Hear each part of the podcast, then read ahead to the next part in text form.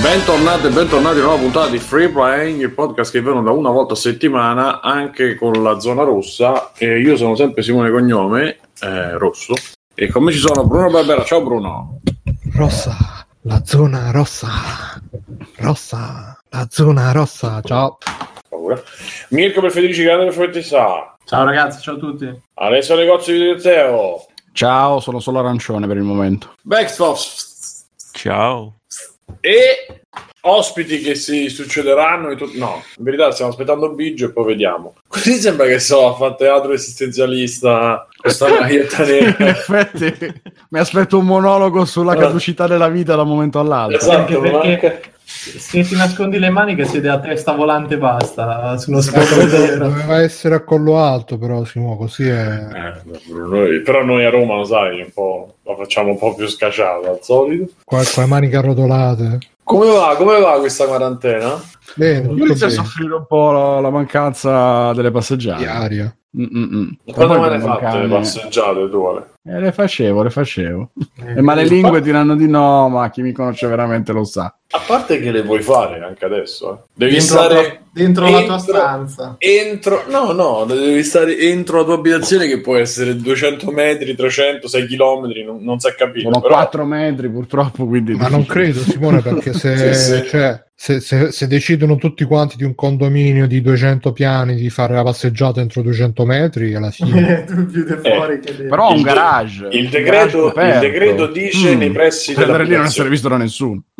Il decreto dice nei pressi dell'abitazione. C'era Boldrino oggi che diceva che i suoi amici di Wuhan si organizzavano per l'ora d'aria attorno nei condomini quelli enormi.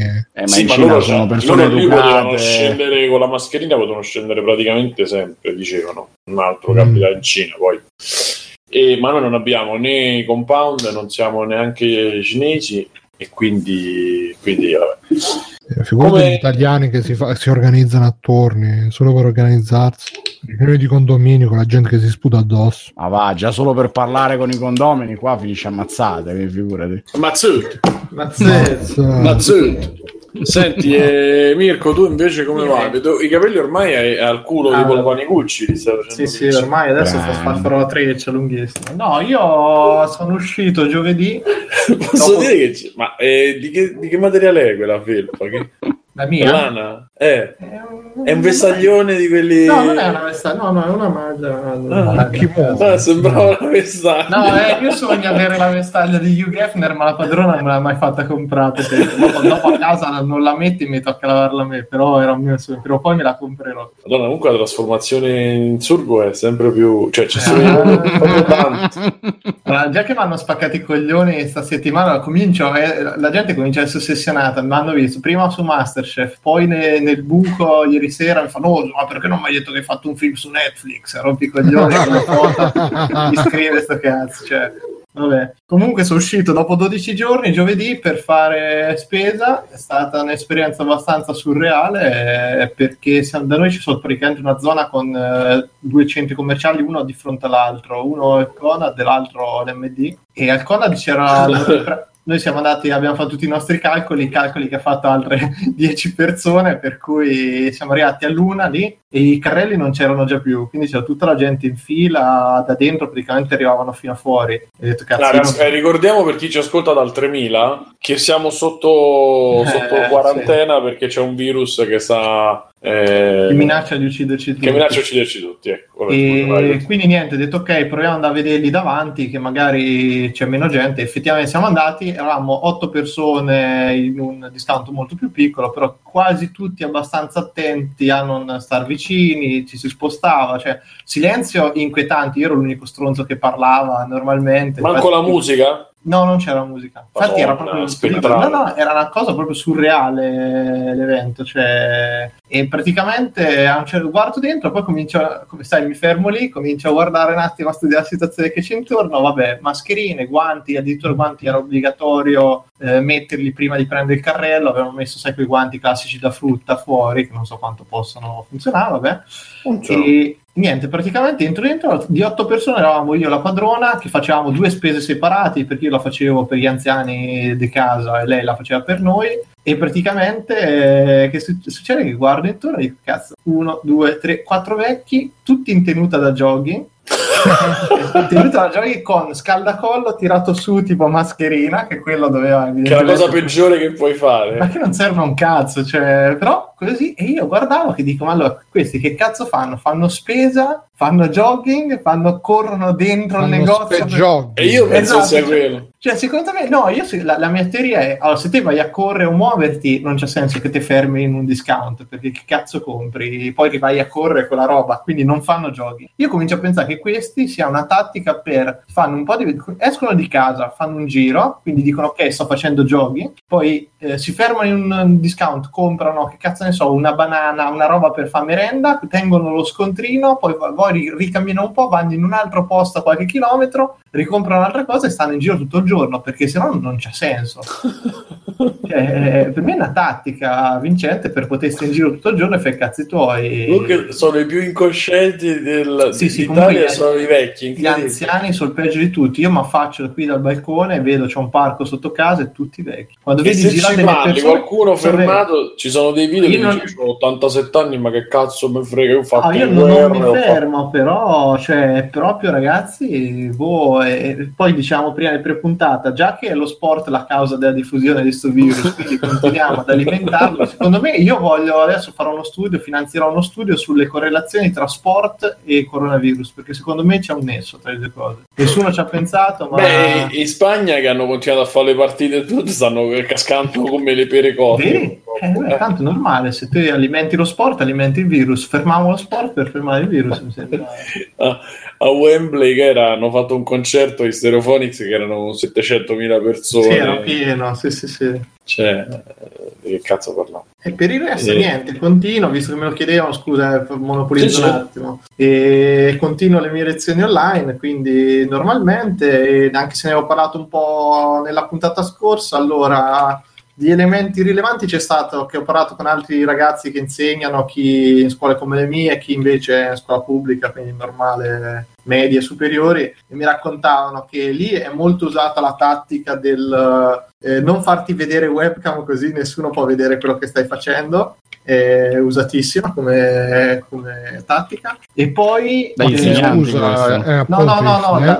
studenti questi, diciamo, gli insegnanti giovani, nessuno più vedo che ci abbia grossi problemi così, però mi raccontano che gli studenti non hanno l'email, quindi soltanto per fare hangout. Una cosa è delirante, perché tipo ore perse per cercare di convincere la gente ad aprire l'email, accettare che devi aprire Teams, Hangout, Classroom, quello che è, cioè è una cosa veramente confini della realtà. Sono i nostri nativi digitali, no? Quando diciamo qua ci sguazzano nella tecnologia, ci nascono, no, sono proprio predisposti il cazzo. Personalmente ho fatto la pausa la settimana scorsa, c'è una lezione con la stessa classe mattina e pomeriggio, e al pomeriggio c'era uno che stava giocando una roba su Discord, perché faceva una lezione con Discord con una classe, e ce n'era uno palesemente che stava giocando della roba, e poi io fa, scusa, ma non è il caso di chiudere il gioco? Ah no, è così. E un altro ragazzo mi raccontava che mentre faceva lezione sentiva venire un eco di uno che stava giocando sparatutto, penso Doom o qualcosa del genere, proprio a un volume pazzesco, e gli tornava l'eco. Quindi sono le lezioni, le mitiche lezioni online nel 2020. Però chiedono se anche a te ti mandano a fanculo scordandosi di spegnere il microfono. No, ancora non è il famoso video della laurea. Potrebbe, sì, esatto, penso che potrebbe succedere più a me che a loro sta cosa. 103, cui sti bastardi. Oh, ragazzi, breaking news. No, vai. Harvey Weinstein è stato messo in isolamento nella prigione di New York dopo che è risultato positivo al coronavirus. Come ha risultato positivo? Che sta già arrestato da un mese. Con tutta la gente che ha stuprato, se non è... sì, non è di 15 anni fa. Ma c'è l'incubazione. Vabbè. E no, comunque mi sto trovando bene, anzi, l'ho detto scorsa volta, pensavo molto peggio, invece è fattibile, perlomeno per quello che mi riguarda, perché lavorando con file, lavori della gente, alla fine riuscisco a farsi rimandare sui tempi un po' dilatati, però è fattibile. C'è da dire che io faccio una scuola in cui il 90% delle persone che frequenta lo fa perché ha voglia di frequentare, cioè perché ha comunque una passione o qualcosa che gli piace, quindi sicuramente... Perché paga pure. Esatto, quindi è una situazione molto più privilegiata rispetto a chi deve fare lezione per forza. Io penso se fossi uno studente adesso, ma le troverei tutte pur di non fare lezione, mentre gli studenti miei per assurdo sono molto più puntuali qui che in classe. In classe poi arrivano, non si sa che cazzo fanno, invece qui però... mi dispiace un pochetto sentire lì che a tutti manca la scuola, cioè è una cosa che non avrei mai pensato di sentire in vita mia, mentre a qualcuno loro si sente proprio a mancare. In che senso gli manca la scuola? Perché gli manca vedersi lì con tutti, l'ambiente fuori di casa. L'ambiente di queste scuole qui è un ambiente molto protetto, non esiste bullismo, non c'è niente, se lì c'è una passione in comune, quindi anche la persona un po' più asociale, un po' più distante da tutto, riesce in qualche maniera... È un po' un'isola felice per loro. Sì, cioè, non è che anche quello... per carità, succede che quello che viene un pochino parcheggiato perché c'ha difficoltà eccetera, si trova molto bene perché comunque viene trattato come una persona normale, cosa che in altri contesti scolastici non succederebbe, ecco, per cui io faccio un po' caso a parte, però va bene, anzi l'abbiamo annullato le spese di viaggio, come le spese e i tempi di viaggio per me è proprio una vittoria su tutti i fronti, però per altre cose è dura, ma sia molto molto dura, per la scuola normale è un gran casino, infatti mi dicevano di colleghi che devono fare dei video, caricarli lì, riprendere lo schermo e tutto, mandare, cioè è pesante come roba, però ti vedevo di non... è fattibile, probabilmente il problema è che adesso è arrivato tutto all'improvviso e nessuno ovviamente era pronto in nessuna maniera a farli, quindi chi è un po' più scafato se l'è cavato, o chi è un po' più anziano così, come in tutto. Vabbè, io mi ricordo, cazzo, dai, le scuole, ragazzi, quando io facevo informatica alle scuole c'era Windows 98, ma si usava il DOS con la mitica tartaruga, io non so se qui c'è qualcuno... C'ha ricordi di sta roba, che la tartaruga era un pixel che tu gli dovevi dare le coordinate e faceva uno schema, una roba, cioè ti faceva un disegno, una roba. Mi ricordo qualcosa del genere, la tartaruga è quella del logo. Tartaruga, mi ricordo schermate di DOS. Bravo. Quella roba lì, cioè, ma ragazzi, ma c'era Windows 95, flashback del Vietnam. Cazzo, e quella era l'informatica. Io penso io sua amica, ragazzi, c'avevo il Paint con il Workbench, come cazzo si chiamava? Amiga DOS. No, c'era un'amiga con le finestre, che poi c'era un video di uno che disegnava col trench, che c'era un matitone. Io mi chiedo come cazzo facevi a chiamare quella roba informatica, cioè non c'era un cazzo di informatica, era una roba delirante. Guarda che invece quella era molto più informatica, era la base di tutto, dici, sì, perché allora, cioè, manco accendevi, potevi programmare, potevi fare. Adesso comunque, invece clicca, apri, chiudi, clicca, cioè più che altro mi rendo conto che non lo sapevo. Mirko chiede Sippo se pure a te gli studenti ti mandano a fanculo scordandosi di spegnere. Ho già detto che potrei essere più io che devo stare attenti a ste cose, invece stavo rispondendo all'ospite che non viene, uno dei due. No, vai tranquillo. No, ma poi c'è un dialogo molto diretto, cioè se c'è bisogno ci si manda a fare in culo, non è, si dice tranquillamente. È successo che io li mando a fanculo, che loro mandano a fanculo me, ci si chiarisce e fine la faccenda, non è niente di tragico. Addirittura a fanculo? Sì, c'è qualche volta che qualcuno... il disegno è una roba molto personale, quando te vai a critica uno, molti la prendono come una critica alla persona, no, al disegno, perché è molto difficile separare due robe, per cui c'è quello che si incazza, però se tu ti incazzi per quello mi dici che sei uno stronzo, io dopo ti rispondo e ti rimando a fanculo io, perché vuol dire che non ci hai capito un cazzo, vabbè. Quindi diciamo che il mio atteggiamento comunque non è molto differente da quello che c'è in tutti gli altri contesti, ecco. Matteo, la tua quarantena procede? Io non sono in quarantena. Non so. Perché ti non sei in quarantena, scusa? Perché in autoisolamento. Esco quasi tutti i giorni. Per lavorare. Io esco tutti i giorni per lavorare. Te ancora lavori, sì? No? E io domani ricomincio. Ho fatto una settimana di ferie questa settimana, domani ricomincio però 5 ore. Ma scusa, ma... No. Non deve chiudere tutto da domani? Il cazzo. No, ma non l'avete sentito. Il cazzo, non l'avete sentito il messaggio di Conte alla nazione. È la nazione. È uscito proprio il decreto, eh? Come dicevo io, tutti aperti. Anche le fabbriche che dovevano chiudere, ne chiuderà una, due. È uscito un decreto con tutta la lista e c'è una lunga lista di eccezioni, quindi come già l'altra volta... Quelli che effettivamente devono chiudere per legge, mi sa che sono pochi. Vabbè. E niente, in questa settimana, aspettando che arriva anche altra gente da... Simone, tu che sei tutto, ma sai che cos'è sto popper che sto vedendo in tendenza su Twitter? Popper? Pare che è una trasmissione radio. Non è la droga. Pensavo parlassi del... io la prima cosa che ho pensato modestamente è stato il filosofo, l'epistemologo Karl Popper, però non è manco quello. E sta in tendenze? Non lo vedo. Sì, in America. No, in Italia. In Italia c'è Monella Arena, CTCF, Covid, 90 giorni per innamorarsi, come eravamo. Comunque, molto bello che... Lando, Angela Merkel, Locatelli, Daniel Sciardo, dove sta proprio? Non c'è. Molto bello che le tendenze di Twitter, se ogni giorno guardate, c'è una volta coronavirus, una volta corona, una volta carona. Sì, porca puttana, non riesco a scrivere bene, mamma, è popolo di analfabeti di merda. Ciao Ludo Charlie, tutto bene la quarantina, tu? La gente. E vabbè, quindi che ci siamo visti, giocati, che è successo sta settimana? Che abbiamo...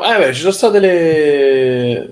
io non riesco a prenderlo in culo, se mi scappa la pipì proprio zero. Io sono una puttana schifosa, Popper.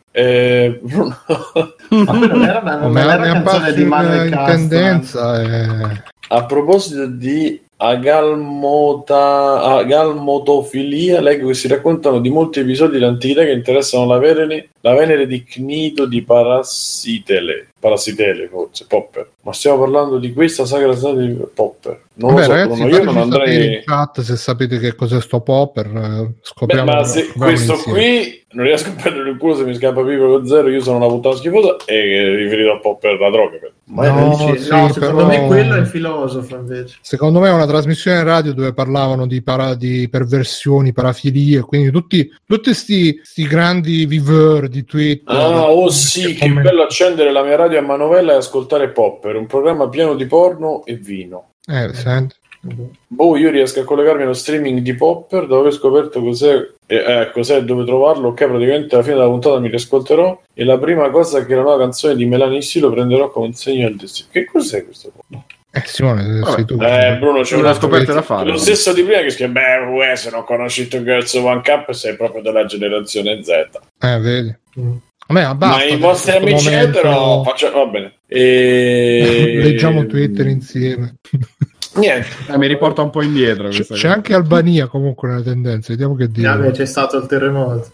Adesso c'è un'intervista di un intellettuale americano che dice che stanno aspettando il... come si chiama? Il Spring Break. No, c'è già lo Spring Break in corso. E lo stanno facendo lo stesso. Sì. È tutto bello. Tutto loro sono armati, che gli frega. Lo sparano il virus. Vabbè. E che si fa? Qui la settimana è stata pregna di episodi. Praticamente ce ne sono stati due tra l'inutile e il dilettevole, che sono la presentazione, cioè l'hanno venduta come la presentazione di PlayStation 5, guardate la presentazione, e invece col cazzo era probabilmente un video per la GDC, o forse era una prova, non lo so, con il pubblico finto e registrato, ma finto sicuramente, perché non puoi tenere il pubblico così vicino, tra l'altro, in questi momenti. E dove venivano spiegate alcune Pieghini. Peculiarità della PlayStation 5, e fondamentalmente sono 2/3. Uno è il super SSD, che pare che insomma muova 9 giga al secondo nei caricamenti, e quindi questo permetterà di non avere più i muri, di fare cioè i muri invisibili, ma più che altro anche quelle sezioni di gioco dove si restringe la strada, no? E si arriva, che ne so, poi all'ambiente più grosso con intorno il super la super catena montuosa per non far vedere l'orizzonte. Insomma, secondo loro questo potrebbe essere un game changer, e quindi una roba così peculiare da cambiare effettivamente il modo di pensare. Io non ci credo manco a sta cosa. Io ci credo. Cioè ci credo che funziona, ma non vedo perché se te c'hai più potenza e ormai c'è un meccanismo che ha sempre funzionato, non lo devi continuare a utilizzare per pompare ancora più del gioco in altre sezioni. Cioè tutto lì, mi sembra una grande... Perché Mirko, la potenza non è sul chip, ma è sul fatto di caricare velocemente, quindi non è che tu c'hai più potenza grafica e vabbè, usi meno potenza. Il principio di questa cosa è che carichi più velocemente, non che puoi caricare meglio. Ma se carichi perché no? Scusa, se carichi più velocemente della roba, scusa. Ma non c'hai più grafica per far vedere più cose, cioè non è che puoi far vedere il palazzo più bello sacrificando il caricamento più veloce. Boh, non vabbè, se no me ne capisco un cazzo. Il principio di questa cosa è, e Mirko, Bruno e gli altri mi correggerete, ma dovrebbe essere così, indipendentemente dalla potenza grafica e la velocità di caricamento, tanto che facevano vedere nella famosa demo, quella rubata col telefonino, che però non era rubata, di Spider-Man, che lui non c'era caricamento e poteva girare molto più velocemente nella città, ma la grafica era sempre, diciamo, poi era potenziata magari, ma era quella. E qui il principio sarebbe lo stesso, cioè tu il gioco ce l'hai così paro, però non hai il muro, non hai l'orizzonte che con la roba che poppa in fondo, perché la velocità di caricamento è molto più alta. Non solo perché praticamente leggevo nei meandri di game developers. Ciao Stefano. Come stai? Ecco, sono vivo. Ho disinfettato le mascherine oggi. Ti è arrivata la sedia da gamer? È arrivata la sedia da gamer, sì, aspetta, adesso attacco anche la telecamera. Faccio vedere, dai Stefano, faccio vedere.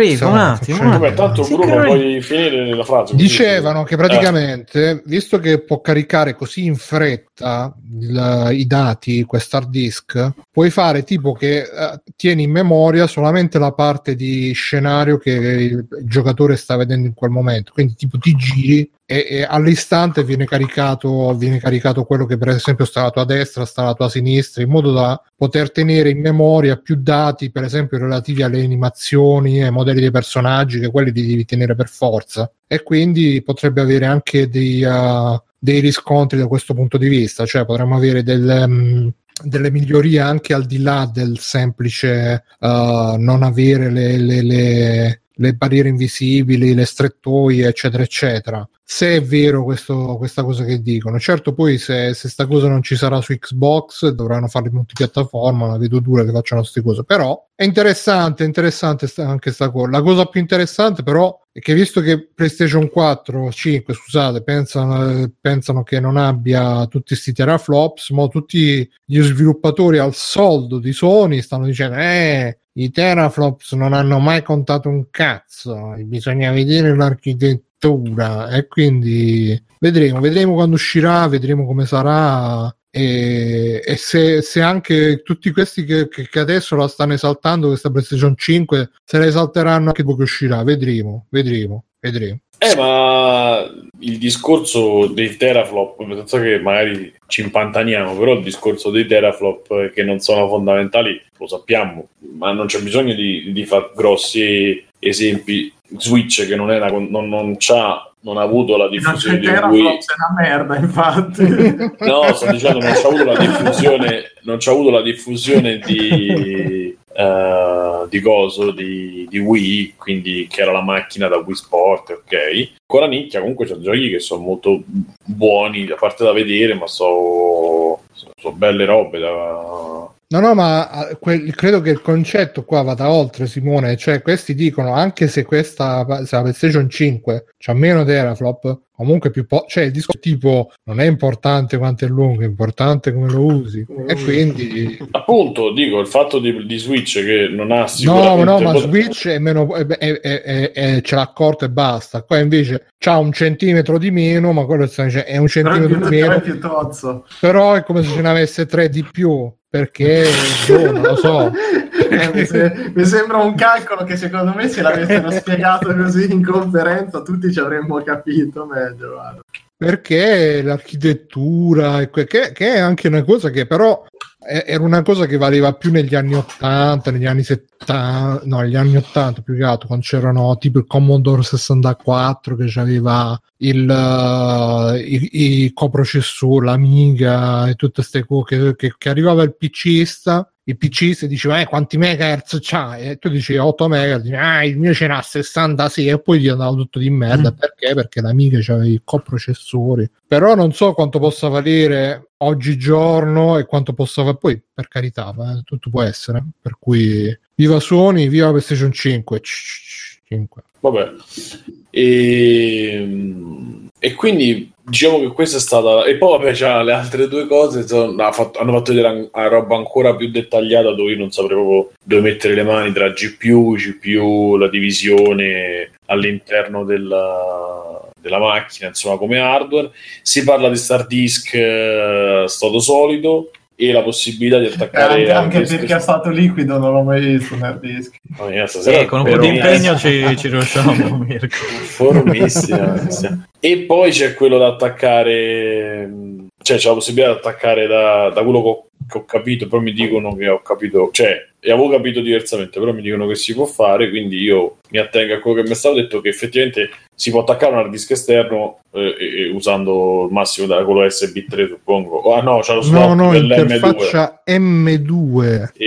Però mi pare che, vabbè, penso che M2 che c'ha l'M2, però non tutte compatibili, cioè alcune saranno le liste di quelli compatibili, non tutto sarà pare compatibile.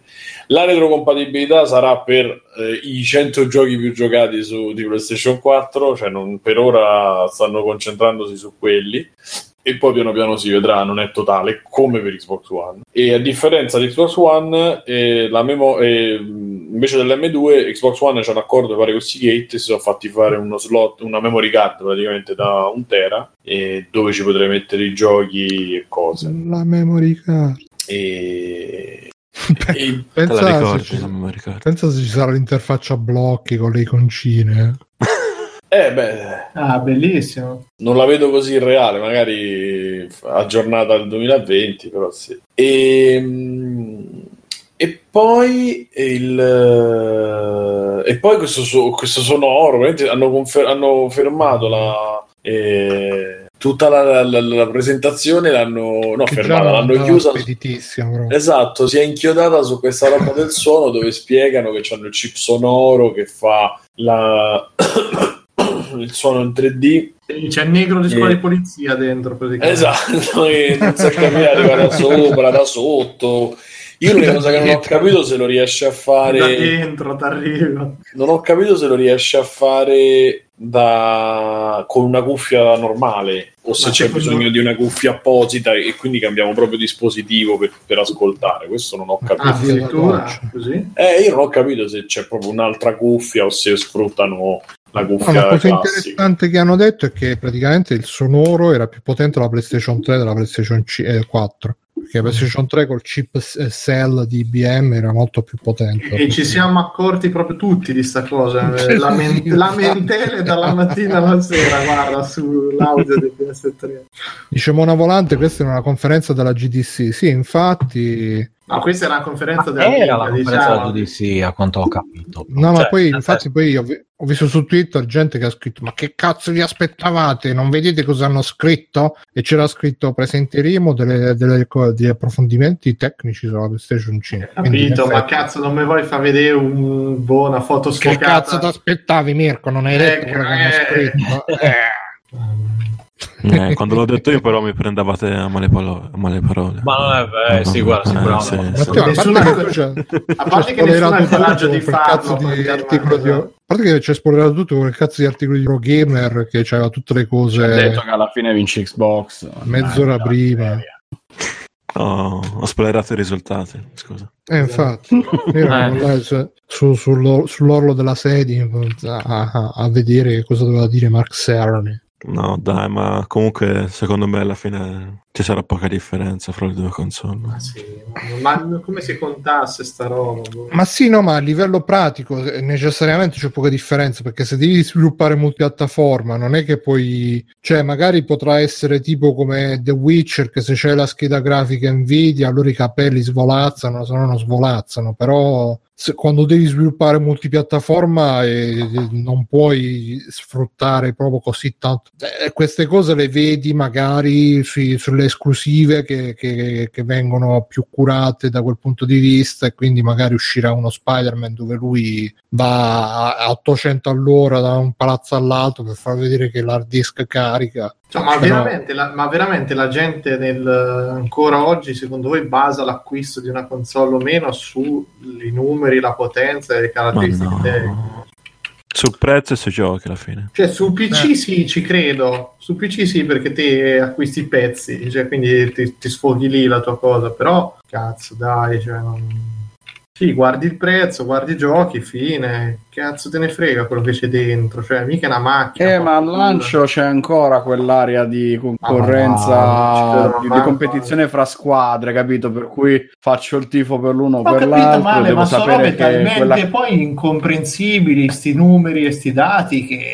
Cazzo, ne so, tutti che l'RNA, secondo me c'è ancora... cazzo, c'è il DNA. Se ti vai a leggere nei gruppi, Facebook c'è ancora un sacco di gente che sta lì a farsi le seghe su quanti hanno, quanti terafloppa uno e quanti terafloppa l'altro. Sì, vabbè, ma i gruppi dei malati mentali, cioè, parleranno anche delle medicine che prendono. Io non dico di no, però. Vabbè, diciamo non si sa neanche che giochi usciranno su sta cosa. Uno c'era, com'è che si chiamava? Sì, Outriders. Sì, che deve essere brutto, il Rise brutto. Della situazione. La Rise from your grave. Ne abbiamo già parlato di Sky Are Sick, dell'SSD, direi. Cosa vogliono dire? Pure troppo. No, scusate se ne è già parlato. Concretamente, quali vantaggi dovrebbe portare l'impiego della memoria SSD da parte di PlayStation 5? Schreier di Kotaku ha detto che come fattore sarà ma l'abbiamo già detto, no? Veloci. La velocità di caricamento sarà incredibile. Gli scenari più ampi. Che poi secondo me anche questa probabilmente era una delle cose che sapeva Geoff, che l'audio di PS3 era meglio di quello. È molto importante quello. Proprio l'audio, cioè io compro le console per l'audio. Io giochi non mi interessano, come non mi interessa l'audio. Pad, se comodo, ma chi lo usa? Io avvio la console, mi sento la musichina. Cioè, ho preso Wii per quello, perché la musichina quella rilassante. La lasciano lì, no? Sulla schermata di prestart, la musica.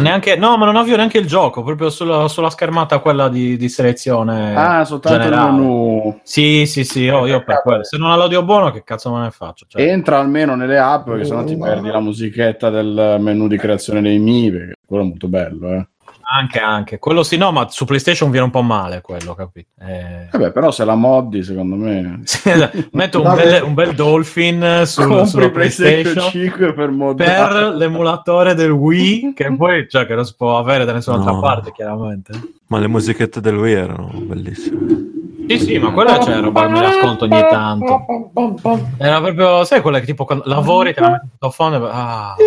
Sì, prova a farlo 8 ore al giorno tutti i giorni. Ci ho fatto una fiera così, che c'era uno stand di Wii di fianco al nostro, e sono diventato matto perché gli imbecilli continuavano a resettare la console, per cui sentivo sempre il tema di Wii Sport che ripartiva ogni 10 minuti.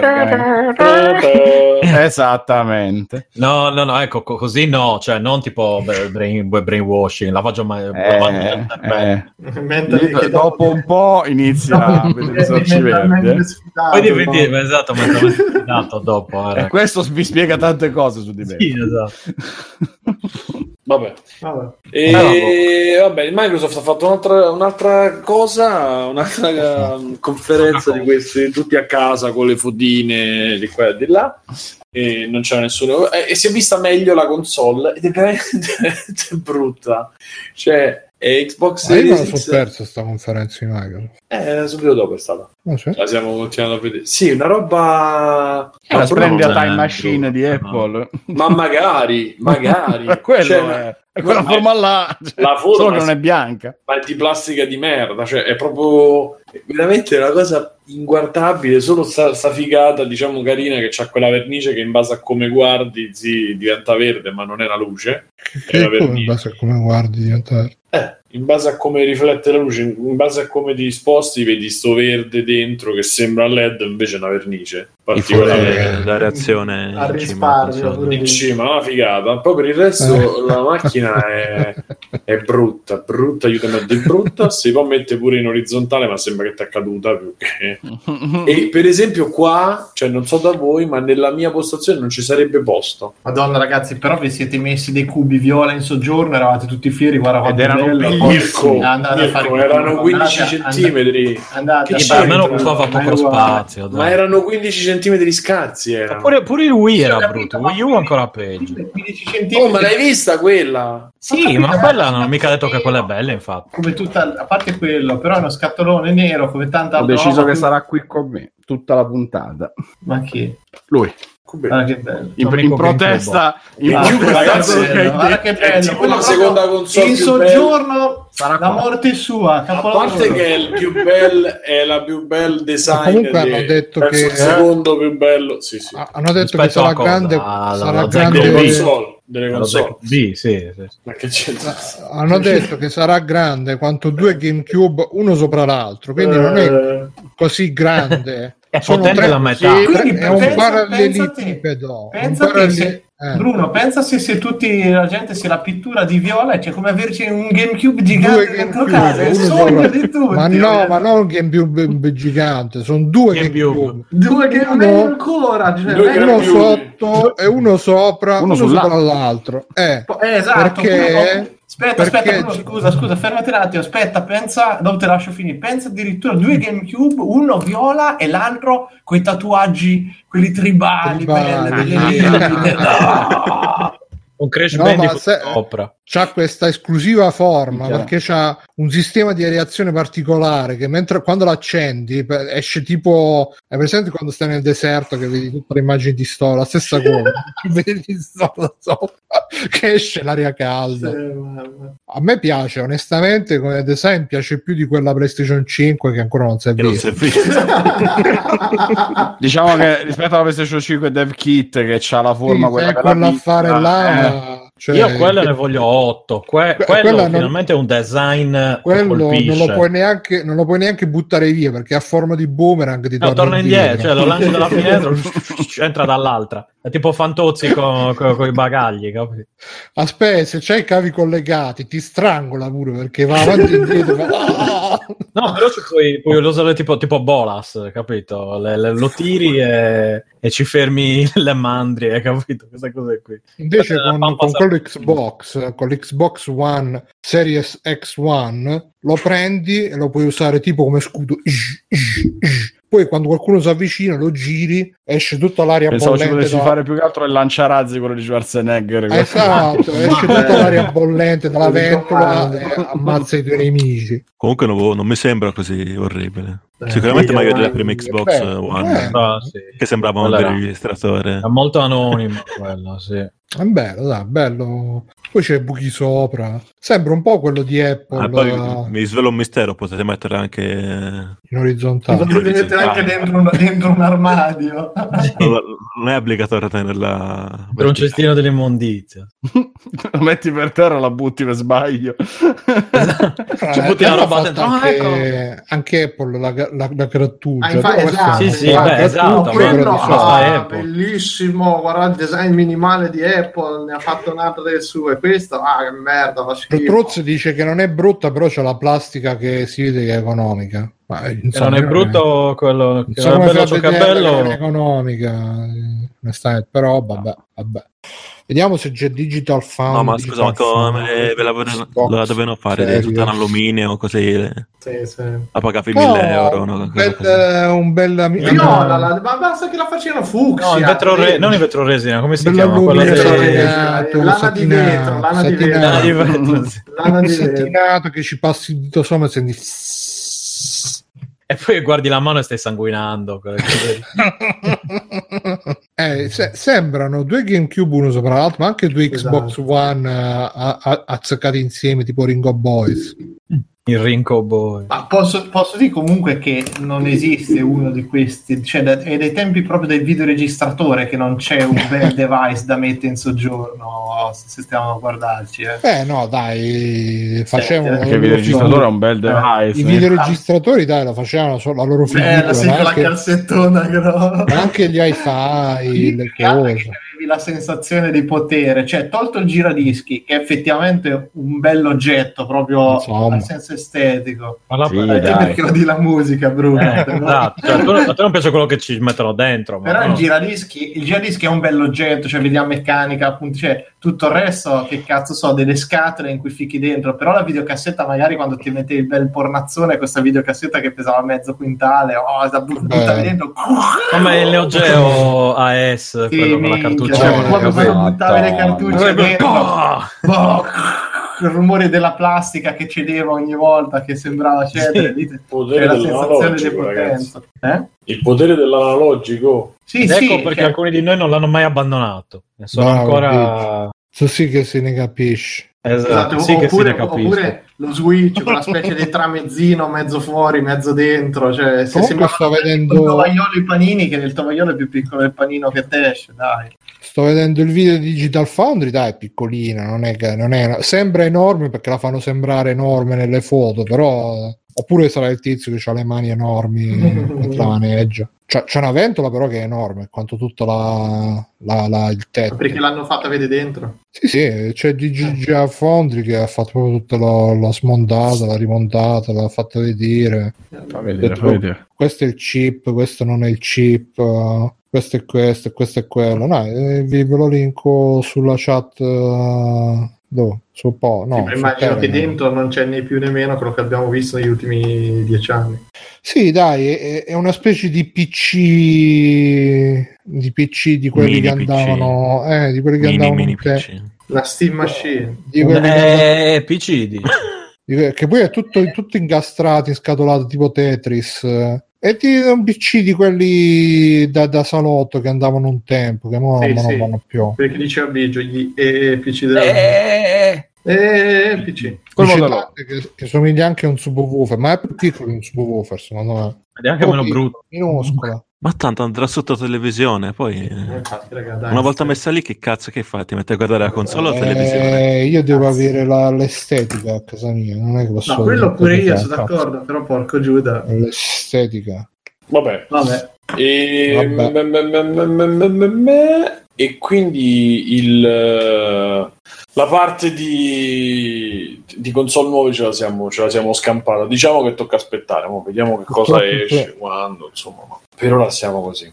Per quello che riguarda altre notizie, penso che non ve ne sono, direi. Se voi avete qualcosa di cui volete parlare, ma mi pare che... No. Vediamo un attimo Multiplayer veloci che ci dice. Sono poi Multiplayer, fa tutta la scaletta.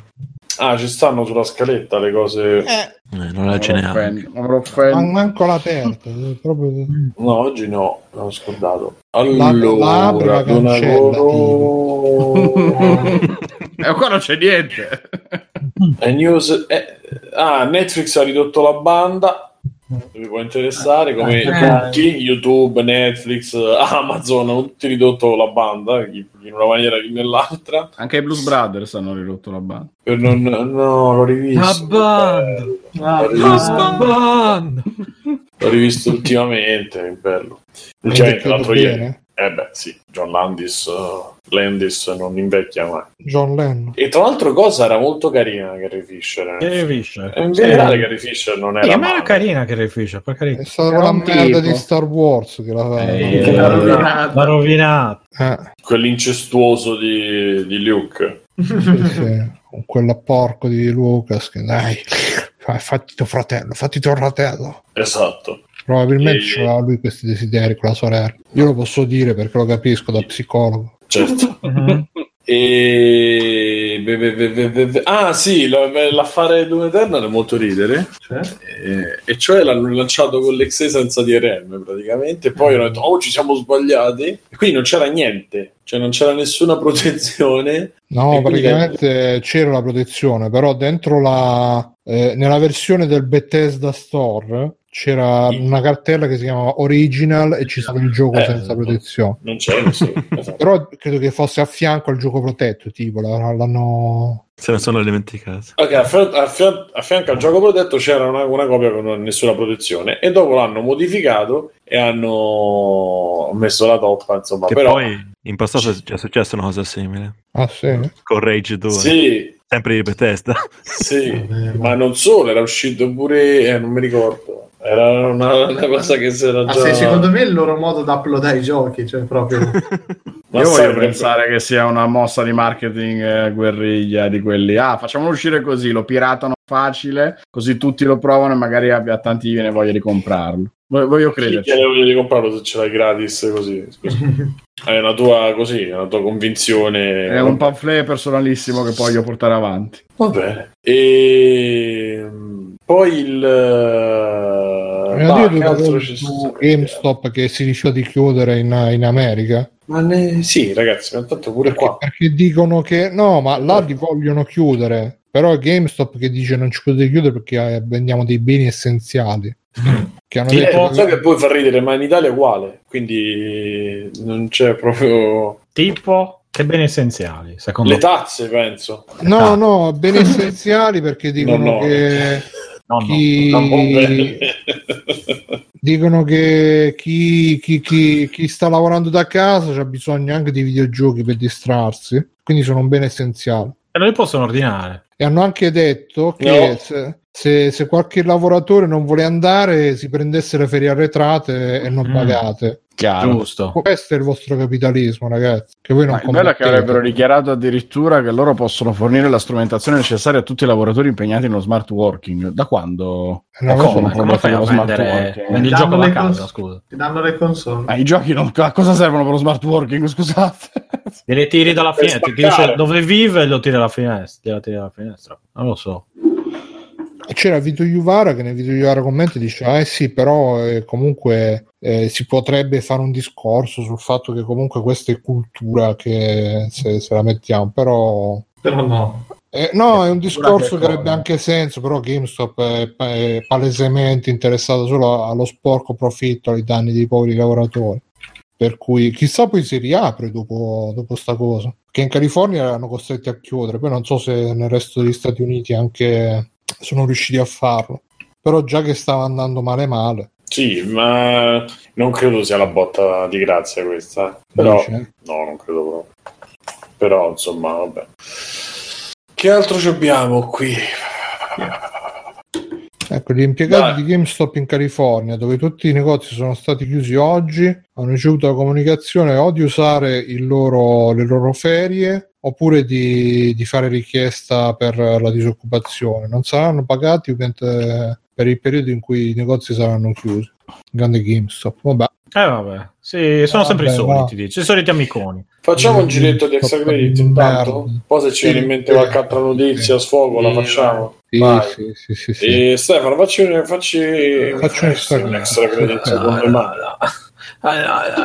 No, niente, non ho niente di che. Ho provato il volante con Dirt Rally e Need for Speed. Scusa, ti sei comprato la come si chiama? La sedia da gaming, non ci dici niente. Ho preso la sedia da gamer, questa è la cosa. Ce la fai vedere? Faccio vedere adesso, aspetta, adesso mi alzo. E devo c'è il push to talk, devo tenere premuto, se no, aspetta, ok. Dai, la sedia, il poggiatesta. Sotto al poggiaschiene, poi ci ho messo un altro cuscino tipo stile emorroidi, ma è aggiuntivo. Si può piegare completamente, praticamente uno resta. Ma con quella ci vai anche al lavoro? Sì, certo, Guido. No,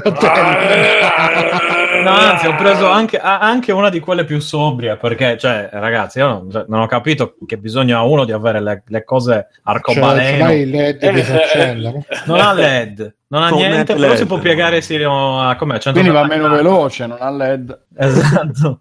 Non ha neanche un punto di alta velocità, immagino. Esatto. Era un po' bassa, devo dire, era più alta quella da ufficio che avevo prima, però al poggio a testa e sono molto contento di ciò. Come ti senti? Ti senti ergonomico? Adesso mi sento più ergonomico, in realtà il coso per il collo è un po' scomodo, devo dire. Però mi sembra che abbia un po' più di... come dire, di supporto, ecco, per le mie membra stanche. E, insomma, in vista del fatto che devo stare a casa ancora non so quanto, visto che qui ufficialmente riapre la roba il 19, quindi... Esatto, quindi...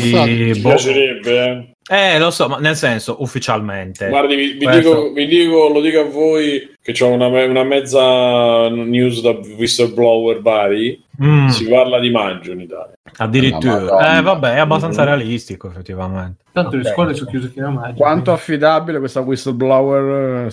Più o meno della morte di Clint Eastwood, sì, ma... abbastanza, okay. Di più, ok. E quindi ho detto, se devo passare un mese così, cioè un po', dato che lavoro comunque sulla sedia, al lavoro mi alzo costantemente, mi sposto, vado, faccio, a casa dove vado, cioè... starò seduto e in effetti ha sicuramente un po' più di cura, diciamo, nella seduta, è un po' più comodo. Che marca è? No, niente di... Ah, aspetta, è Sandberg, un nome ebreo, tra l'altro, quindi me l'ha sponsorizzata a Soros, ovviamente. Quindi è una di quelle sedie che usano per i bar mitzvah, quando ti prendi. Sì, però come vedete... Cioè, non ha troppo i cosi, quelli giganti ai lati. Io non capisco queste cose. Che cazzo me ne faccio di questi cosi qua ai lati, scusa? Cioè, per dormire tipo così? Sai, allora, per chi non vede, quelli a fianco all'altezza delle spalle che ti coprono dietro, cioè tipo i sedili... Quando dai forte sull'acceleratore, esatto, cioè, quindi cosa fa? Cioè, per tenermi nel caso... tieniti forte, sì, cioè... stiamo per andare in iperspazio, ti devi... esatto, così poi mi muovo, sbatto, tutte le cose. Cioè, insomma, sinceramente questo non l'ho ancora ben capito perché abbia questi supporti per le spalle, non lo so bene. Stefano, noi che abbiamo le spalle larghe abbiamo bisogno di... Sì, esatto, deve essere per quello, guarda. Sono grande e grosso, quindi... Deltoidi. Come si chiama? Beniccio deltoide. E niente, quindi... quando fa le curve, quei supporti. Esatto, quando fa le cose... Dato che io non devo fare curve, visto che sono seduto a casa, perché cazzo ci mettono sti cosi? Va bene una roba un po' meno... Cioè, che si noti un po' di meno, diciamo. Poi, per fortuna, questa è tutta nera, quindi non è molto... once you try black. Esatto, è un po' tranquilla come cose. Però, è comoda e non è neanche estremamente orribile.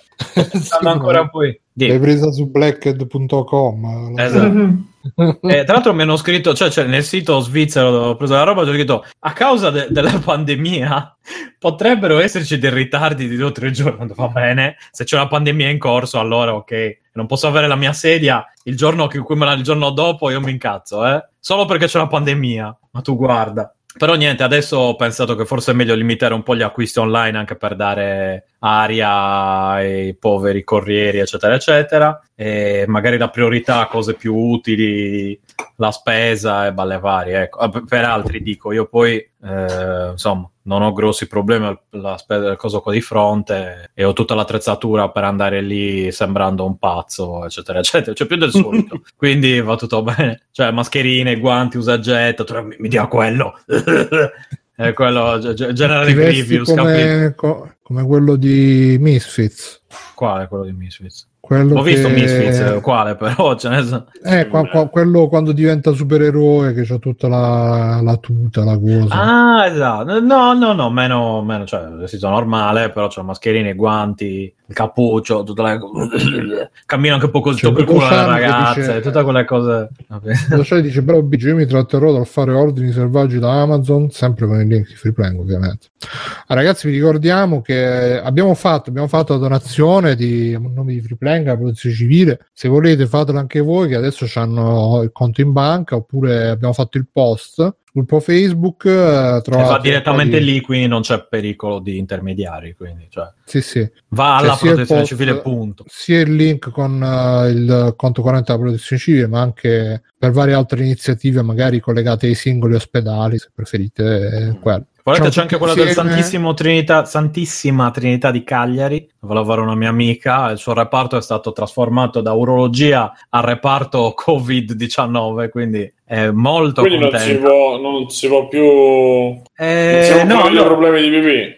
Più o meno, esatto. Questo è un tutti. Periodo che è meglio non ammalarsi in generale. No, ma allora praticamente no, mi ha mandato le foto, hanno messo delle unità abitative che sono tipo dei tendoni, tipo delle, non dei tendoni, delle, sì, tipo tende da campeggio giganti. Sì, tende da campo, sì. Esatto. Di fronte all'ospedale, dici, però non si ammala, ti mettono lì, visto che non puoi tornare a casa per ovvi motivi. Poi lei è una bambina di 2 anni, credo, 3, quindi ti lascio immaginare, genitori anziani, suoceri anziani e balle varie, quindi insomma è quello. In più mi ha detto che per ora le hanno fornito una mascherina chirurgica al giorno, quindi con le sgrause pure, però adesso insomma magari qualcosa dovrebbe arrivare, si spera. Comunque non voglio parlare di Covid, esci della sedia, Stefano. Esatto, questa sedia sto ancora cercando di capire se questi cacchio di cuscini che ho dietro mi piacciono o non mi piacciono, perché quello per la schiena un po' mi sembra che spinga in modo che non mi pieghi col bacino troppo in avanti, però quello per il collo un po' mi piace perché me lo sorregge, un po'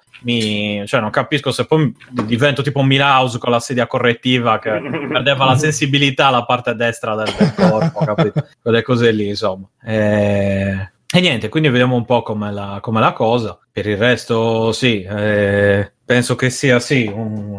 Adesso stare un po' in pausa con gli acquisti per i motivi sopracitati, basta. A parte dei buoni libri, buoni ebook, è lo stretto indispensabile.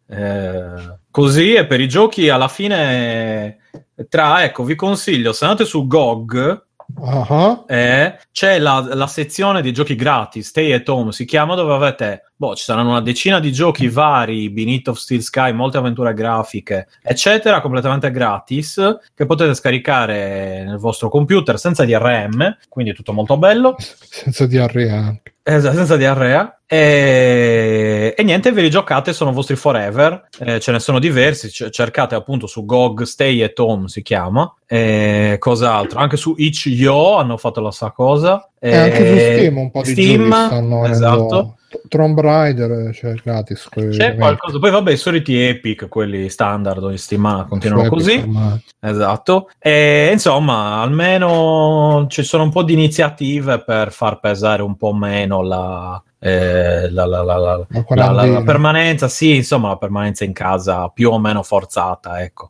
Io ho tanto un backlog micidiale, devo ancora finire Yakuza, non ho lo 0, c'ho quelle cose. L'altro giorno mi sono svegliato tipo ho detto adesso mi reinstallo Succhio Den 2 nella PlayStation Vita, quando ho formattato l'ho perso eccetera eccetera, tanto ho detto se mi ha salvato. Allora, dato che l'ho comprato dal PlayStation Store a suo tempo, in teoria forse ho ancora i salvataggi nel cloud, quindi forse sono ancora salvataggio. Il problema è questo, teoria, ma anche se ho salvataggio in teoria sì, ma anche se io ce l'avessi, secondo voi io mi ricordo che cosa è successo sino a quel momento, cioè mi ricordo cosa ho mangiato a pranzo oggi, secondo te mi ricordo che c'è un Succhio Den 2, cioè quei tasti ma i tasti è un JRPG, quindi cioè, sai cosa ci vuole di meno, però esatto. Comunque niente, dai, sì, insomma un po' di iniziative ci sono, sta cosa, perché tutti dicono ma che sto in quarantena io invece che lavoro da casa non riscontro questo vantaggio. Hai più cose, sai, appunto, hai quei giochi lì a disposizione. Ho capito, e sono poi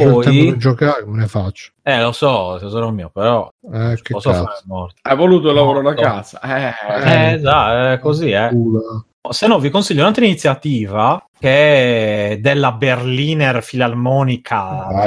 Philharmoniker Concert Hall. Se andate nel loro sito, coinvolge un treno? No, è Berliner Philharmoniker, la filarmonica di Berlino. A chi interessa la musica classica o contemporanea, sino al 31 marzo ci si può registrare e danno un voucher per avere 30 giorni tutti i concerti in streaming gratis. È molto ben fatto. A chi piace il coso, io l'ho passata a mio padre, che appunto che è interessato, e ne approfitto per dirvi che un po' si è, come dire, a proposito di Ric Dufer, lo stavo dicendo, che un po' si è ricreduto, ho sentito delle cose che non gli sono piaciute, delle sue affermazioni su Leopardi, altre cose, quindi l'ha un po' snobbato. Però appunto mio padre è puro, non conosce YouTuber, non conosce niente, quindi non... Senti Stema, tu sei appassionato di musica classica, quindi... No, io non particolarmente, devo dire. Se mi consigliano... Come? Sei un melomane. Melomane. Melomane. Cioè? No, in realtà quelli sono appassionati di opere liriche, melomani. No, non sono appassionato di musica classica, se però mi consigliano, mi dicono guarda, c'è questo concerto molto interessante, magari me lo piazzo in sottofondo, eccetera, eccetera. Qui volendo si può anche vedere. E niente, ve lo consiglio, il sito della Filarmonica che è digitalconcerthall.com. digitalconcerthall.com. E niente, se lo volete, magari i vostri genitori può interessare, ecco, se non a voi. Devo dire a mio padre che lui è appassionato. Dagli un'occhiata, io ho fatto tutto, ci è riuscito, cioè c'è proprio un codice che però ti dà proprio il sito, se avete problemi a caso scrivetemi, ma sino al 31 marzo questo, Quindi avete 30 giorni di prova, non dovete mettere carta di credito, non dovete mettere niente, e questo è buono.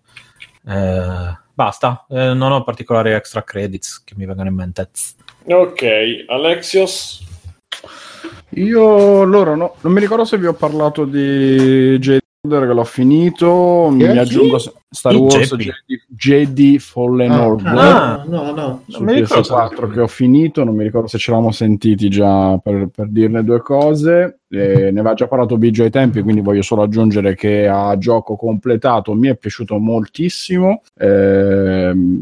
Un gran bell'action ambientato tra episodio 3 e episodio 4, anzi subito prima di Rogue One, se volete seguire la storia di Star Wars, ma l'importante non è quello, perché poi è collegato solo per qualche rimando, qualche piccola cosa. A livello di gioco è praticamente un Metroidvania, ha tantissime cose in comune con Metroid Prime per l'esplorazione dei pianeti in maniera non lineare, in base ai potenziamenti che trovi e che man mano ti permettono di visitare tutto. Il sistema di combattimento è molto figo e quindi straconsigliato.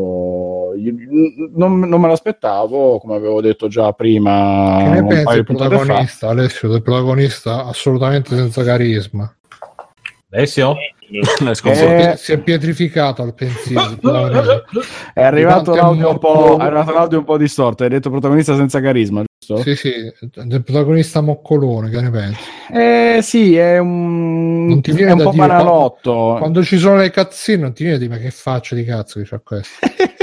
Ma poi io dopo un po' mi sono affezionato comunque, alla fine poi non ci ho fatto più caso, cioè mi stava... lui veramente... Sì, è il personaggio solito base che deve essere medio, che ha un po' le cose... Lui veramente sembra mentalmente sfidato, se posso permetterlo. È un pochino, ma è anche la... no, come si dice? L'Uncanny Valley. È molto Uncanny. Com'è anche in italiano? E anche Ludo Charlie dice che è brutto. È la sospensione dell'incredulità. Ci sono tanti bei ragazzi in cima. Infatti io se ci avessero voglio la traduzione di Uncanny, adesso me la cerco. Uncanny è incredibile. Se ci avessero messo quello di Altered Carbon sarei stato molto più contento. La Valle Incredibile è un po' un problema di Valle Incredibile. Un problema di Valle Incredibile. Il problema della Valle Incredibile, ragazzi. Valle là. È mentalmente sfidato, capito? No, a me non ha dato tanto quell'impressione, più che altro la solita sensazione da protagonista medio che non è né cane né pesce, che c'ha la solita storiella dietro. Come non è né cane né pesce. Non è né carne né pesce. Vabbè, ma un po' ci sta perché non ti devi immedesimare troppo. Cioè, il contrario, se è troppo carismatico non ti riesci a immedesimare troppo.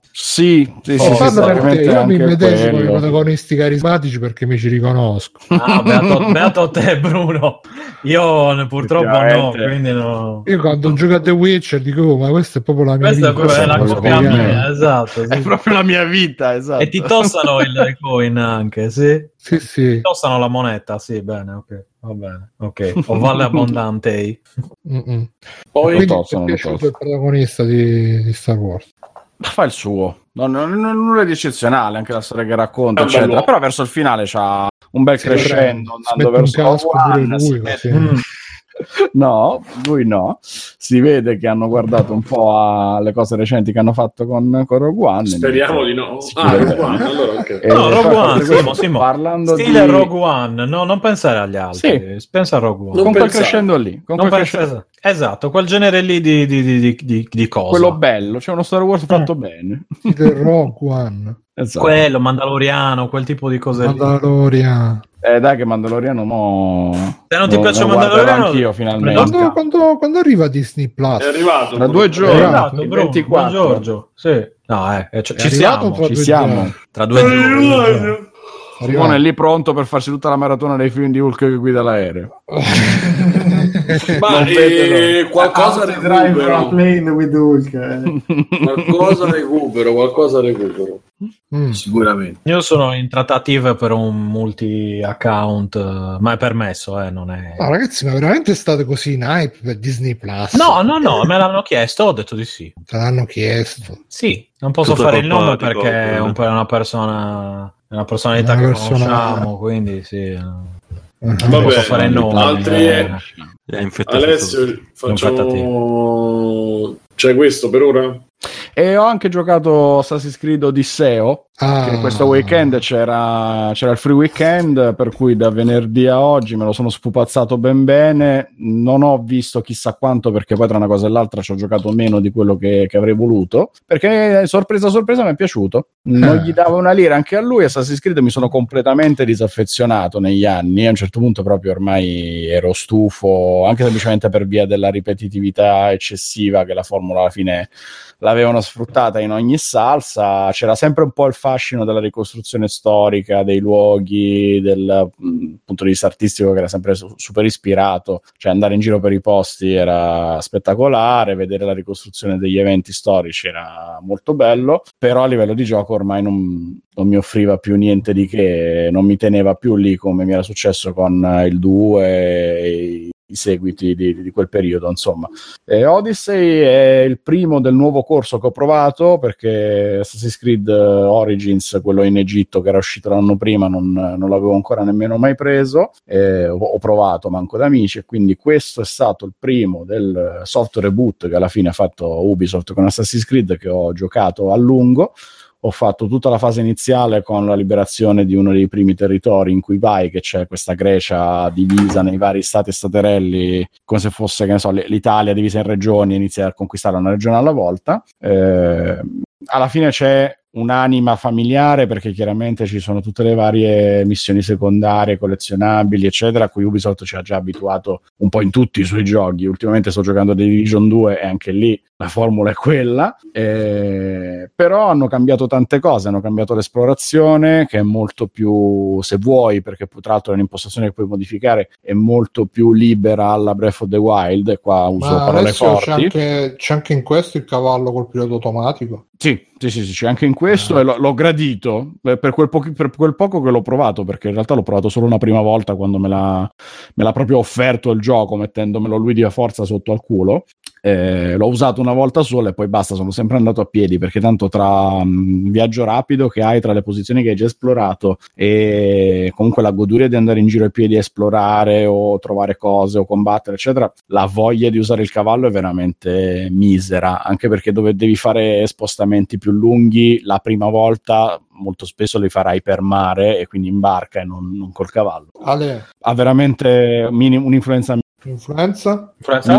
minima. Okay. Il cavallo col pilota automatico è un'influenza davvero minima. Senti, ogni tanto il protagonista che si chiamava Alexios come te? Chiaramente mi ha fatto subito capire che era una persona poco seria, quindi ho scelto Cassandra. No, sto scherzando. Sto usando Alex, che è ancora più strano ovviamente, perché li senti parlare in inglese. Io sto giocando in inglese con questo accento greco pesantissimo, è meraviglioso, è come sentire Ezio Auditore con l'accento in italiano in inglese. È una cosa terrificante. Altro che Canny Valley. a valle incredibile. E niente, il combattimento invece si vede che hanno guardato un po' a Dark Souls, l'esplorazione a Zelda, questa cosa lo rende molto più piacevole rispetto al passato. I combattimenti sono molto più difficili, c'è una minima impronta da gioco di ruolo, per cui hai tutte le varie parti dell'equipaggiamento che man mano che le trovi di livello più alto devi andarti a vedere i numerini migliori e quindi cambiarli di conseguenza con quello che preferisci. Sì, ma Bruno, è una cosa molto blanda anche lì, semplicemente sali a livello 9, metti l'equipaggiamento a livello 9, sali a livello 10, metti l'equipaggiamento a livello 10, è minimale, però ti dà quel poco di personalizzazione e di complessità in più che gli aggiunge un pochino di pepe, nulla di Mircotto suggerisce la valle incredibile titolo la puntata, ci possiamo pensare. E niente, che vi volevo dire che l'ho trovato molto carino e quindi probabilmente appena lo trovo a poco me lo prendo. Adesso lo stanno scontando a €25, però io preferisco sempre averli fisici, quindi dovrò aspettare che passi la pandemia per comprarlo, vediamo. E niente, passo la palla, chi c'è pronto, caldo? Facciamo scegliere a Simone, che è lui il decisore finale. Vai, decisore. Vai, ok, allora io ho appena finito di vedermi Il Buco su Netflix.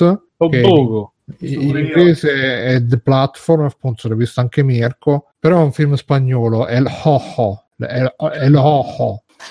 E l'ho visto modestamente in spagnolo con i sottotitoli in inglese perché mi volevo gustare l'espagnol.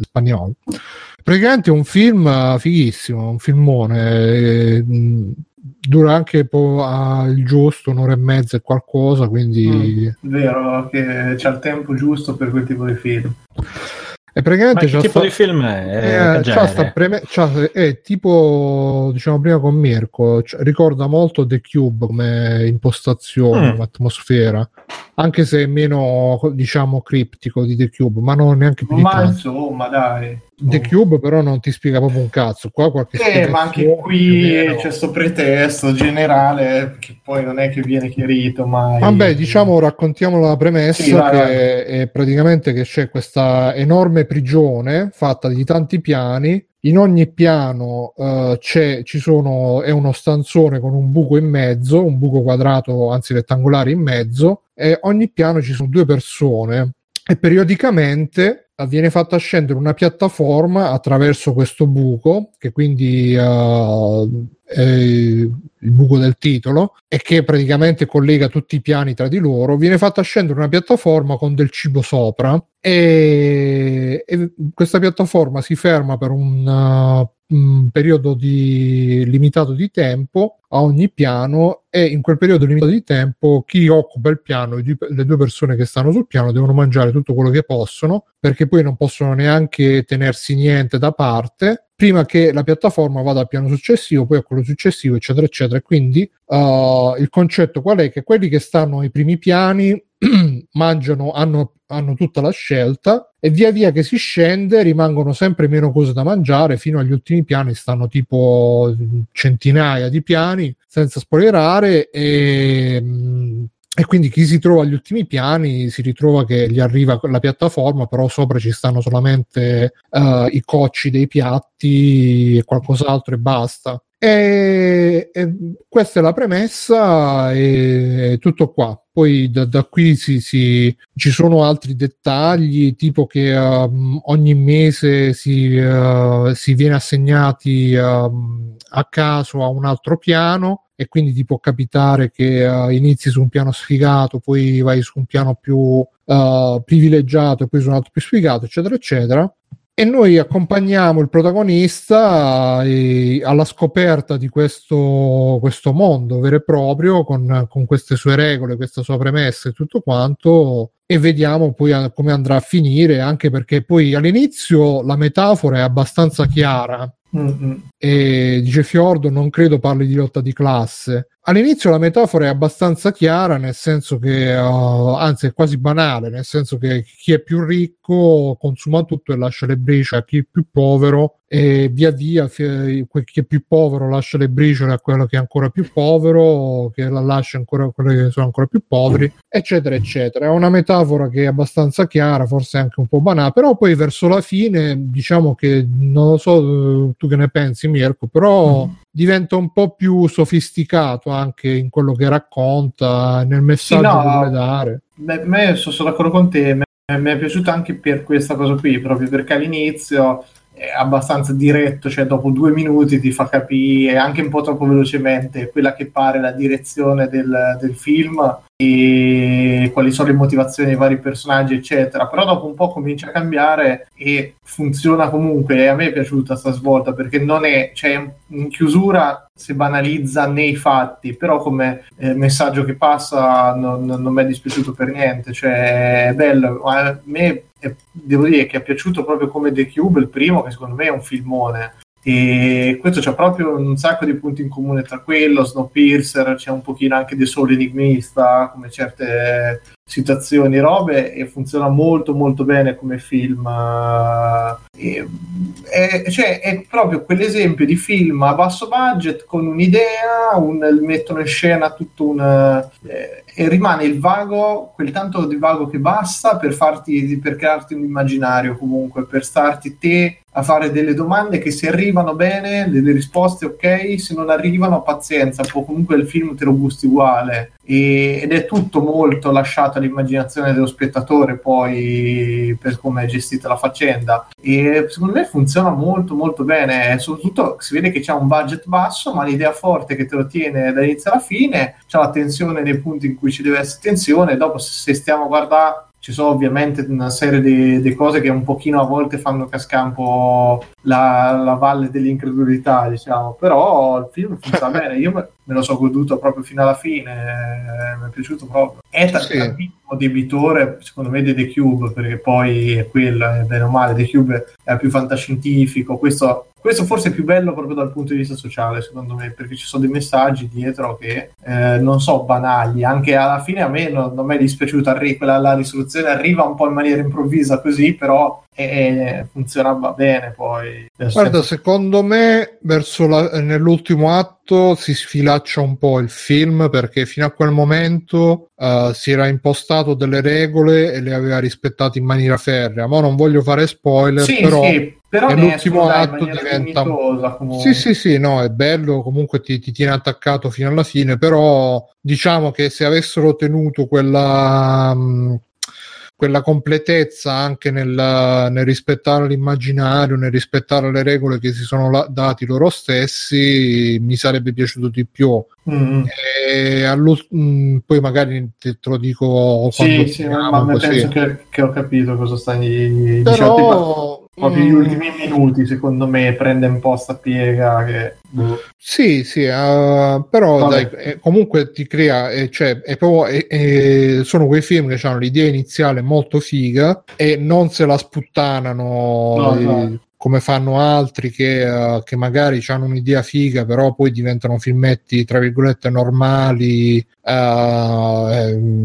sui generis, tipo Quiet Place, che ma infatti secondo me in queste cose si vede proprio le produzioni che non sono americane, perché un film americano del genere sarebbe diventato una roba di uno standard incredibile, con i personaggi, con la storia d'amore, con tutte le cose. Invece qui, cazzo, cioè, ci sono anche robe ultra pese, gestite in maniera forte, e mantiene quella roba per il 90% del film.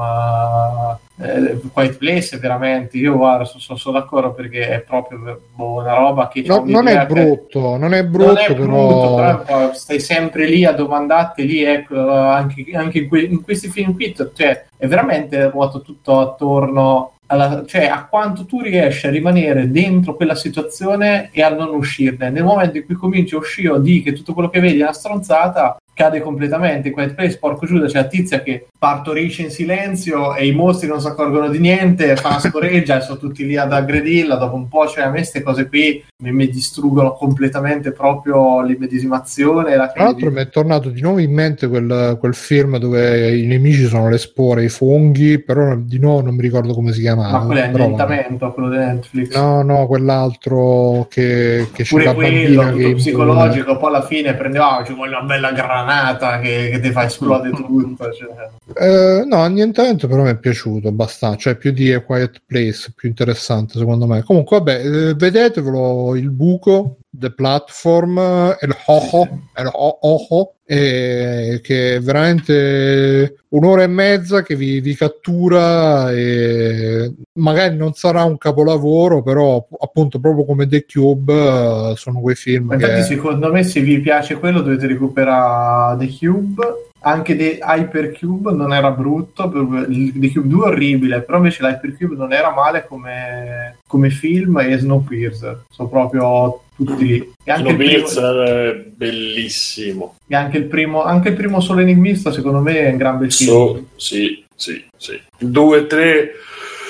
Io dopo il terzo non ce l'ho fatta più, perché era più il tempo che guardavo a terra. È l'effetto Fast and Furious, che a un certo punto non distingue più dove comincia uno, dove finisce l'altro, che cazzo succede, cioè veramente ti ricordi qualche scena che ti rimane impressa proprio perché è esagerata, una stronzata mega galattica, e poi non... Ho raccontato nel podcast il terzo, che io come sono entrato dopo 4 minuti è cascato come una peracotta, uno se lo so portato via di peso. No.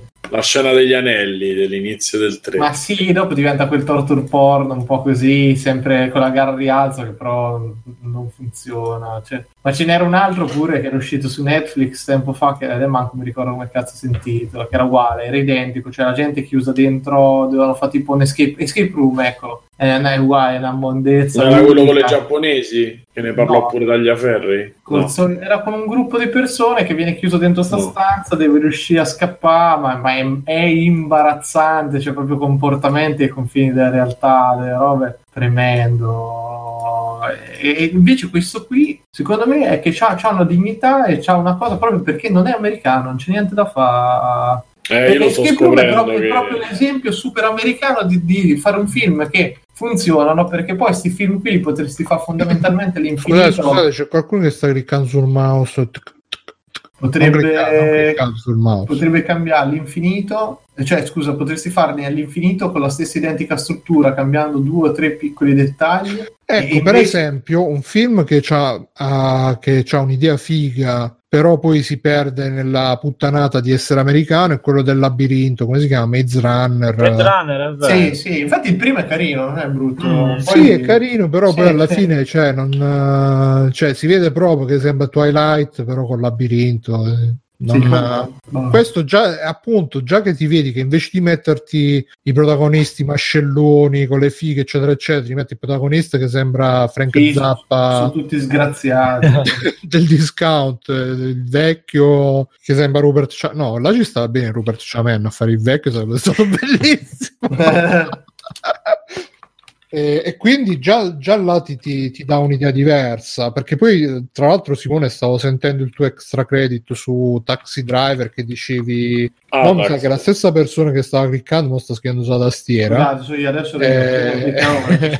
e quindi che dicevi che questi film mischiano vari generi, dramma, commedia, ma secondo me è proprio che sono diversi dallo standard americano, che è molto più rigido e molto più impostato sui generi. Ma semplicemente non c'è più, cioè lo standard americano non è più cinema per quello che mi riguarda. No, ma è che questo riesce a tenerti sempre è su quel confine tra horror, ma con delle le battute comunque al momento giusto per sdrammatizzare, il tono che funziona, cioè ed è una roba insomma abbastanza difficile da gestire, mentre gli americani poi svaccano, il 99% delle volte svaccano o vanno a finire in quel discorso del cliché. Io cazzo mi sono guardato un paio di film, ho guardato un macello sti giorni, perché sto veramente almeno un paio di film al giorno, però mamma mia ragazzi che ci sono delle robe tipo City of Crime, credo che sia uno proprio dei thriller polizieschi più brutti che ho mai visto, una roba agghiacciante, prodotto dai fratelli Russo, che ovviamente su quelli di Infinity War eccetera, e questo già è una garanzia della merda, però porco Giuda ragazzi, che cazzo, cioè un film che dopo un minuto arriva l'attore e dice ok, lui il cattivo,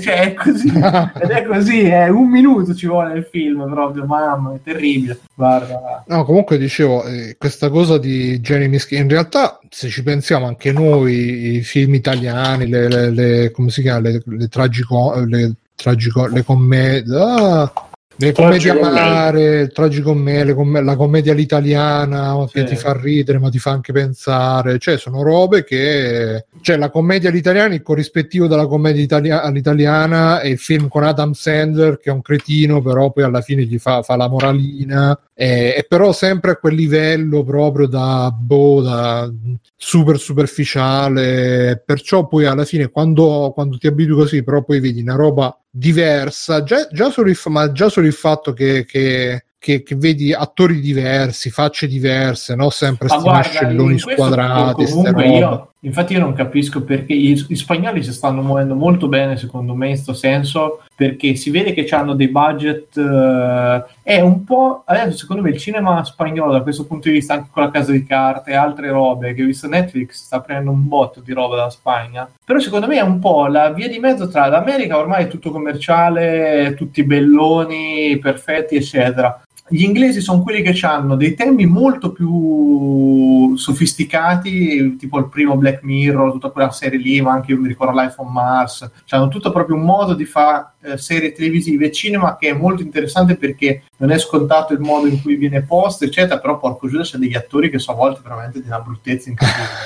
Io sarò razzista, date quello del pare, però porco Giuda, guardi il Dottor Who, non c'è un attore o un'attrice che cazzo che si salva. Sono proprio fastidioso a un certo punto, e secondo me gli spagnoli stanno cominciando a entrare un pochino nel mezzo, perché non c'è sta recitazione, poi visti in originali secondo me sono imbarazzanti, non lo so, io non ce la faccio, perché è l'ombre, il momento del turbo, guarda, se ci fai un po', se ci fai un po' orecchio è proprio la cosa del tipo 4, scusa. Sì, è proprio la lingua che secondo me esatto, non riesce a rendere la drammaticità. Sì, anche io non riesco a prendere sul serio, non ce la faccio. Vamos, madre di Dio. A un certo punto, non so Mirko se hai notato, c'è anche un italiano. L'ho visto in italiano, io l'ho visto in italiano, quindi a un certo punto c'è anche un italiano. Si sente nel doppiaggio spagnolo. No, in italiano non t'accorgi proprio che lui è italiano. C'è il francese all'inizio, eccetera.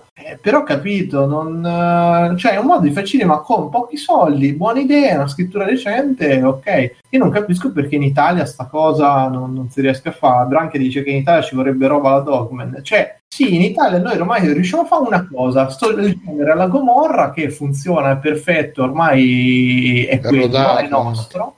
Però cioè, un filmetto come questo di fantascienza costa 2 lire, farlo, voglio dire, una stanza, un coso, è anche un utilizzo del budget, è un modo di fare cinema, secondo me. Guarda che ci stanno, ma non giriamo quei circuiti, non andiamo in quei circuiti, perché se senti quelli che nomina Frusciante, ce ne stanno 10 horror che ma sono pure introvabili. Sì, ma ce ne so giusto un paio decenti negli ultimi, dopo, a parte che vabbè, perché poi adesso io sto a fare sta cosa, non so manco in Spagna quanta roba esca effettivamente all'anno, però questo è un modo interessante di fare cinema, secondo me. Vabbè, cioè, io ho visto cazzo il film che ha messo italiano Netflix, quella roba madonna sul cellulare che manco mi ricordo come si chiama, proprio io una roba così brutta in vita mia raramente. A me comunque dopo quel film ha consigliato Ultra. Beh, ma quello è una roba. Ultra anche a me è apparso, e Toy Boy così, che non so dove. Ultra deve essere una cosa molto interessante, deve essere molto interessante. Ho visto il trailer, all'inizio sembra figo, anche perché c'è quell'attore lì di Sorrentino, quell'ex camorrista che ha fatto anche quel coso sui reality, il film sui reality, ma non mi ricordo come si chiama. Reality, bro. No.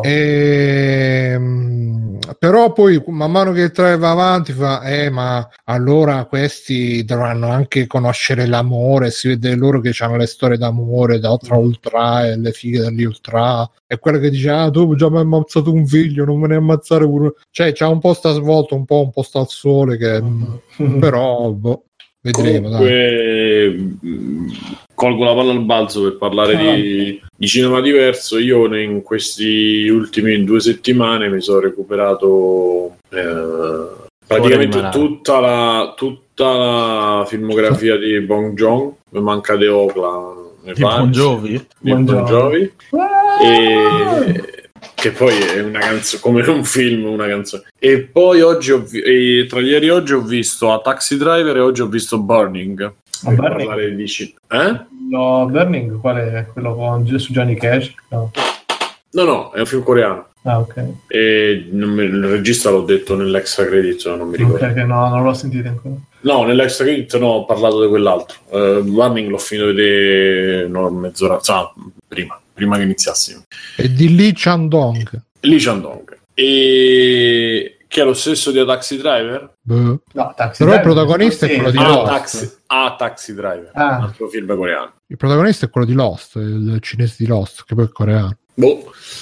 E no, non è protagonista, allora, se ho capito. Non è protagonista. Ah no? No, dovrebbe essere co-protagonista, con i capelli lunghi un po'. Comunque, vabbè. E praticamente mi confermo quello che poi dicevo nell'audio, poi dicevo... Posso dire pure qui, è proprio un altro tipo di cinema che costruisce su quello che c'ha, che non è, mi viene a dire mai scontato, perché il risultato è che non è mai scontato, è sempre cioè la storia funziona sempre, cioè, e si scrive e lavora su quello sul messaggio che vuoi dare, non è forzato, non vengono le cose forzate per fare un piacere allo spettatore o uno sgarbo, diciamo, di tenere le cose molto, molto chiare, molto asciutte. I protagonisti non hanno mai quel bene e il male molto... visibile e quasi scontato che c'è nel cinema americano, nel cinema occidentale in generale, ma in verità quello americano è tutto, cioè i protagonisti sono persone, se anche ha dei lati positivi, maggiormente positivi, non è detto che non ci abbia delle cose negative e che vengono fuori e che non vengono minimizzate, come si tende a fare poi, no? Si tende a perdonare, qualche indulgenza, si tende anche a non metterlo proprio in sceneggiatura, cioè si vede un tratto che però poi non viene riutilizzato perché non conviene. Qua non c'è questa cosa, qua i personaggi sono molto umani e poi, come dicevo, si riesce a giocare con i generi dentro lo stesso film, cioè tu vedi all'inizio un film, una commedia, poi diventa un documentario, poi a un certo punto ritorna commedia, poi film drammatico, sono cose che io, onestamente, sto vedendo adesso. Ma lo stesso Snowpiercer, che comunque è fatto fondamentalmente mezzo americano, perché sì, o comunque è coreano ma c'ha attori americani, perché sì, è fatto per il mercato americano, quello. Per il mercato comunque sì occidentale, è un film di Cristo, è un film bellissimo come messaggio, come recitato, l'idea che ci mettono nel proprio... anche la violenza non è mai gratuita e nel suo non essere gratuita ti fa tantissimo effetto, molto più di una roba alla Michael Bay, per dire, che comunque la violenza è implicita, perché quando esplode la roba la gente ci può morire dentro l'esplosione, ma tu non ci pensi mai, no? Perché non te... è proprio costruito in maniera, quei tipi di film sono costruiti in maniera che tu non ce l'hai l'idea che dice la persona mai sta morendo, per dire. E qua no. E vabbè, ve la butto lì, ho visto sto Taxi Driver, che è una roba che mi è piaciuto particolarmente, e perché tratta, io non sapevo niente, l'ho visto solo perché ne sentivo parlare e quindi ho detto ok, me lo recupero, visto che i film coreani mi stanno piacendo. Tra l'altro ho scoperto che il protagonista è l'attore feticcio di Bong Joon, il papà di Parasite, per dire, non mi ricordo. Il migliore. Lui è bravissimo. Il mio preferito è Parasite, sì, minchia, la faccia stupenda. È proprio bravo, e tra l'altro mi sa che c'ha lo stesso cioè hanno giocato, è come se lo fossero un po' portato il personaggio proprio di Taxi Driver, perché in Parasite lui parla di un suo passato, credo è come se lo fossero un po' portato, perché mi pare che anche il nome c'ha Kim sono quelli ricchi, non mi ricordo, in Parasite mi pare che la famiglia Kim sono quelli ricchi, comunque vabbè. Insomma, c'è una ridondanza pure dei nomi, secondo me, ma insomma, sto Parasite parla di questo, cioè scusate, sto Taxi Driver parla di questo appunto guidatore di taxi che è uno un po', a vederlo è uno di questi un po' leggeri, un po' che non gliene frega niente, che fa le truffettine o comunque che è un po' sfigatello, però è uno anche che galleggia nelle situazioni, che si tiene un po' così, sì, che un po' in verità non è traffico, ma ti dà l'idea di essere un po' superficiale, un po' leggerino, no? E a un certo punto lui c'ha una difficoltà economica, perché nella sua in Seoul ci sono state un po' di manifestazioni, un po' di sit-in, insomma politicamente la città è un po' in subbuglio, e quindi le scarseggiano un po' le corse in taxi, e quindi lui sta in arretrato con l'affitto della casa, che praticamente gli ha dato sempre il suo padrone di casa, cioè i suoi vicini di casa sono i padroni di casa, e praticamente, e quindi lui chiede addirittura i soldi al suo padrone di casa per farseli prestare, che è lo stesso datore di lavoro, tra l'altro, suo, se non mi ricordo male, comunque insomma, per farvi capire, c'ha bisogno di 100.000 soldi, perché non mi ricordo poi che valuta nominano, per pagare sti 4 mesi d'affitto, e sente origlia accanto a sé un cliente straniero che deve andare a Gangjung, una città vicino Seoul, siamo nel 1980, e vicino Seoul gli chiede esattamente 100.000 soldi, quindi dice: adesso mangio al volo e poi dopo vado giù a prendere sto cliente straniero e vado a fare sto giro. E allora ascolta questa conversazione, mentre quello mangia si mette di corsa e recupera, raccoglie la chiamata e prende questo tizio che avrebbe dovuto portare in quella città. Soltanto che non si rende conto, cioè non sa, e poi alla fine, vabbè, senza stare a spiegare, non sa che quella città è un problema, perché ci sono i soldati, e ci sono i soldati per determinati motivi, che sono appunto queste manifestazioni che stanno andando per le lunghe e che stanno creando un po' di problemi. Quindi praticamente il cliente che lui deve portare è un giornalista che però si finge missionario e che non dichiara neanche a lui quali sono le vere motivazioni per le quali si è fatto portare fino a lì, che è documentare quello che sta succedendo. E quello che sta succedendo è la rivolta appunto di Gwangju, che è una cosa storicamente accaduta, io non sapevo, è tutto vero quello che è successo, anche la storia è vera, tanto che alla fine del film ci sta il giornalista vero, cioè non quello che interpreta il film, il giornalista vero che parla del suo tassista. E è successa davvero sta cosa, quindi molto figa, e non vi sto a dire tanto altro. Diciamo che si troveranno in questa situazione un po' estrema tutte e due, conoscendo la gente di Gwangju, i tassisti di Gwangju e tutto quello che poi ci sarà. Non ve lo voglio dire, perché se ve lo io non lo so, che il mio approccio che sto avendo al cinema, ma non solo, anche ai giochi, insomma, in questo periodo è: prendo e vedo, prendo, compro e gioco, cioè non mi sto lì non sapevo niente, ho visto solo la copertina, non ho sentito parlare bene, quindi ho preso e l'ho recuperato, e l'ho trovato un bellissimo film. C'hanno sta cosa che sono 2 ore e 20 di film, 2 ore e mezza, insomma sono film impegnativi dal punto di vista del tempo, però secondo me neanche te ne accorgi. E niente, quindi all'interno di questa storia che vi sto raccontando tu vedi appunto un inizio che è fatto in una maniera, uno svolgimento e mezzo che è fatto in un'altra, poi ci sono i momenti, e poi non c'è quella roba dove, come nei film occidentali americani, c'è il finale, dove c'è il finale e poi è finito. Cioè se sono 2 ore e 20 tu sai che intorno alle 2 ore succede qualcosa, i 20 minuti sono in chiusura, ma forse anche meno, 2 ore e 10, gli ultimi 10 minuti, cioè per far capire, no? Gli atti sono un po' divisi così. Qua gli atti, se ne vogliamo mettere i classici 3, che sono i classici 3, però sono secondo me anche a quel livello, a livello di intreccio, e sono anche messi, sono giocati in maniera diversa. Comunque ti tiene l'attenzione alta, ti tiene diciamo pure la tensione, e veramente modi diversi di vedere il cinema, molto interessanti. E quindi questo, io ho visto questo, poi vabbè, ho visto Contagion, per rimanere in stanno rivedendo tutti sto cazzo di Contagion. Io ma che lo vedi al cinema e non voglio rivederlo, mi ricordo che mi aveva impallato un pochino.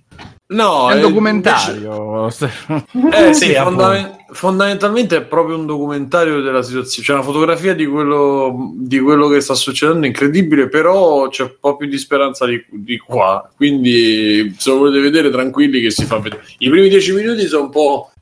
che se può così, dopo scorre e poi tra l'altro ci stanno tutti i mostri, perché c'è, secondo me il peggiore del genere è Cecità, perché un po' mi pare Cecità è quello spagnolo e Blindness quello remake americano, che mamma mia, c'è proprio il film con la super angoscia, sempre su steroidi. No, non l'ho visto. Ma è preso dal romanzo? Cecità? Sì.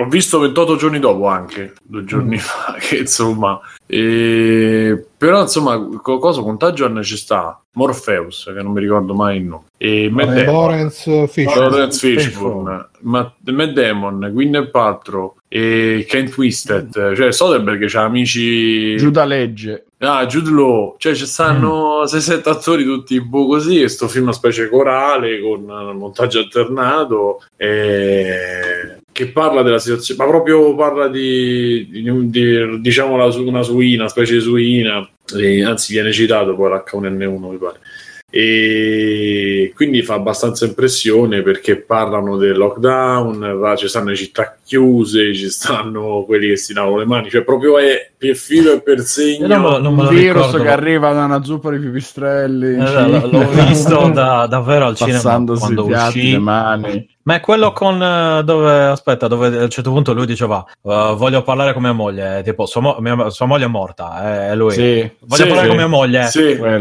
allora. Perché lei è tipo la prima che porta il virus in America, la prima che muore. Mi ricordo questa cosa di lui che gli rispondeva a quella che è morta. Perché lui c'ha quel momento in cui moglie.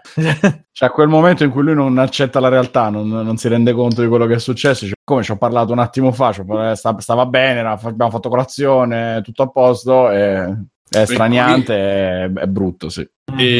Però diciamo che appunto con tutto che inizia molto teso, poi alla fine insomma la regia di Soderbergh fa tanto, è scritto discretamente e poi appunto alla fine lascia un po' di respiro, con tutto che lì poi muoiono 25 milioni di persone però lì la letalità è tipo non lo so, incredibile. Sì, è un vero spazzesco. Sì. Lì è una roba pazzesca, morono i bambini. Pazzesco! Vabbè.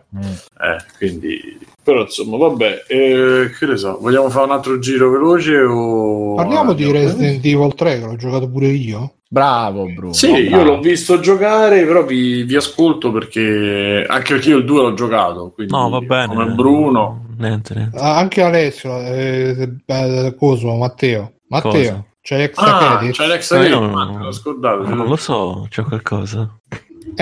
Se lo sai da noi partiamo benissimo.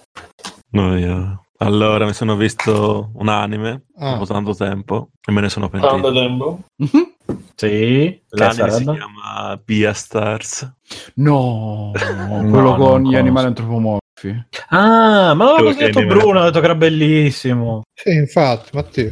Sì, tu, ok, quindi tu chiaramente hai detto vabbè Bruno lo consiglia, lo vedo e poi ci sarebbe non sapevi di Bruno, okay. Non sapevo che Bruno aveva consigliato. Vabbè, in pratica parla di questa società di animali antropomorfi che vivono in armonia, diciamo. Vabbè, diciamo che è una versione in armonia di... occhiolino di Zootopia, come cazzo si chiamava? Sì, Zootopia.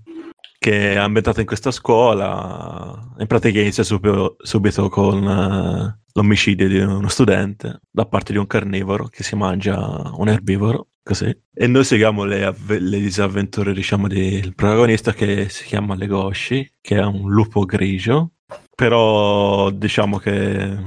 cerca di reprimere i suoi istinti da carnivoro, tranne una sera che, mentre a fare delle cose con degli altri studenti, rimane un attimo da solo, incontra questa coniglietta e gli salta addosso e cerca di mangiarla, in pratica. E poi non ce la fa, si riprende, diciamo, perché interviene altre persone, non si accorgono che lui stava cercando di mangiare questa qui. E vabbè, comunque...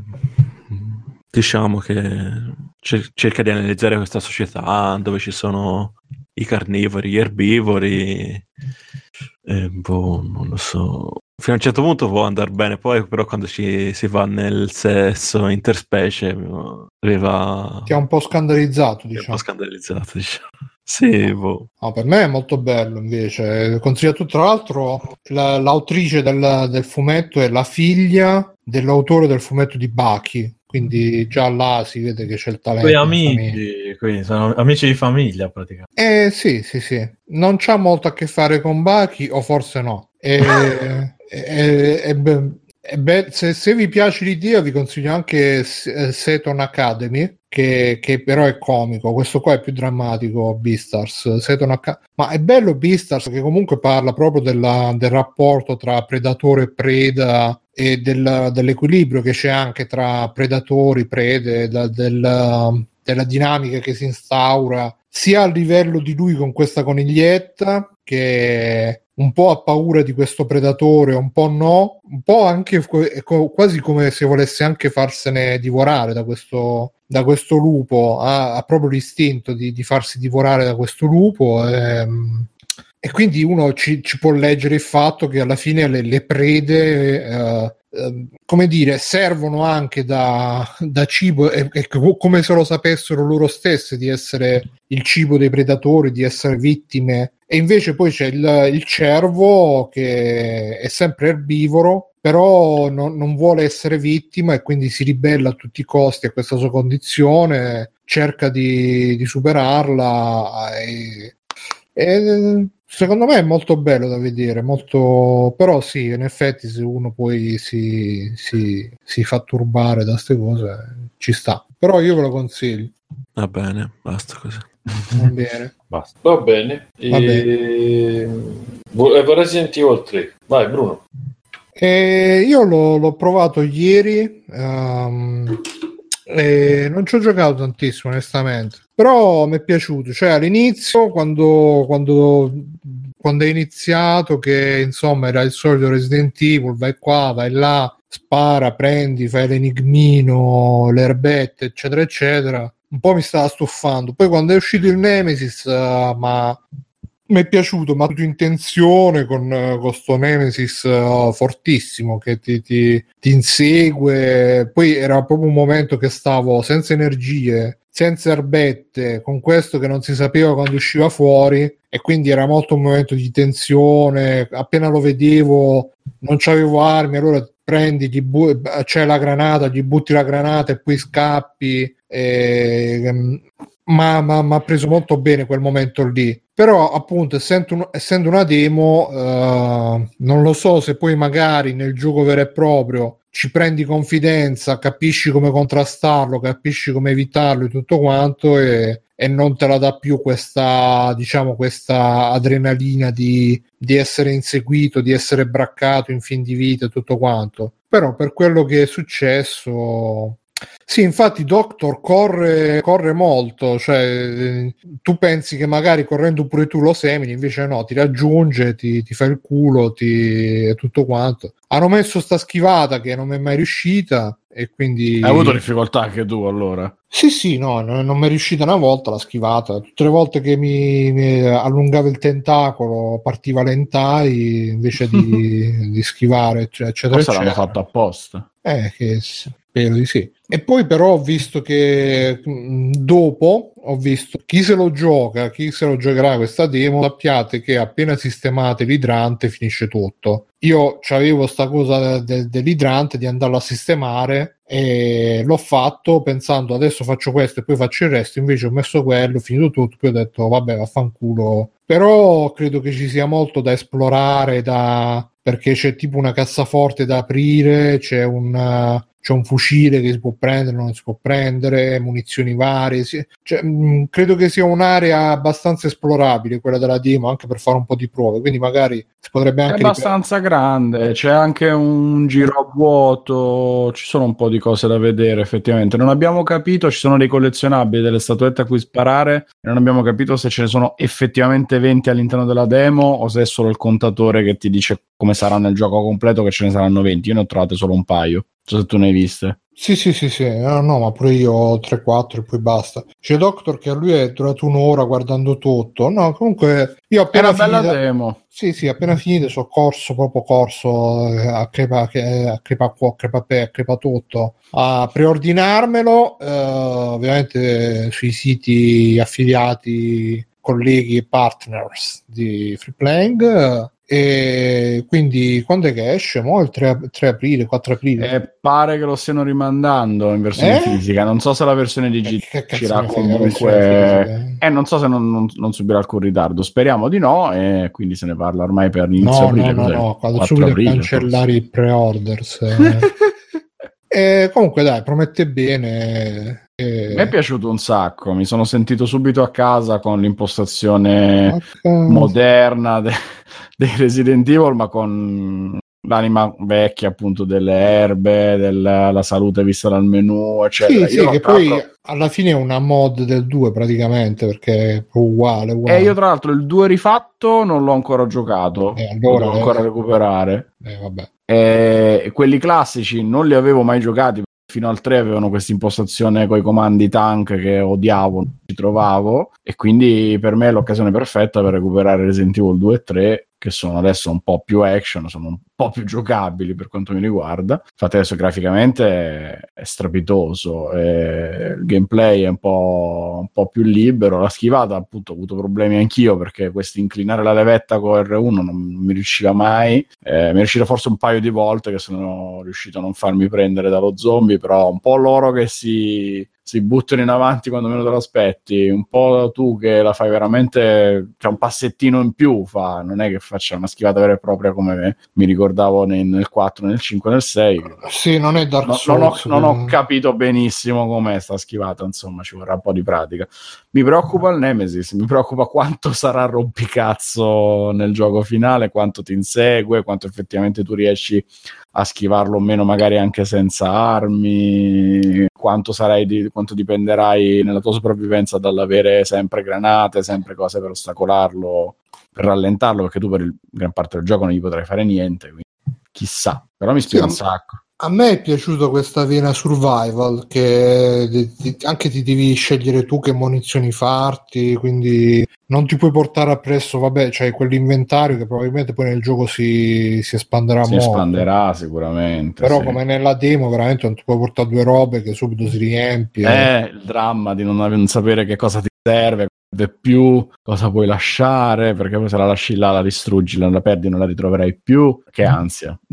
Però sì, dai, quando c'è il Nemesis... E poi è bello che effettivamente proiettili non ne hai tanti in questa fase, perlomeno, e gli zombie sono tutti duri a morire, hanno tutti il caschetto, porca troia. Io tentavo di fare solo headshot e 4-5 colpi per mandarli giù. Dico, vabbè, gli sparo alle gambe...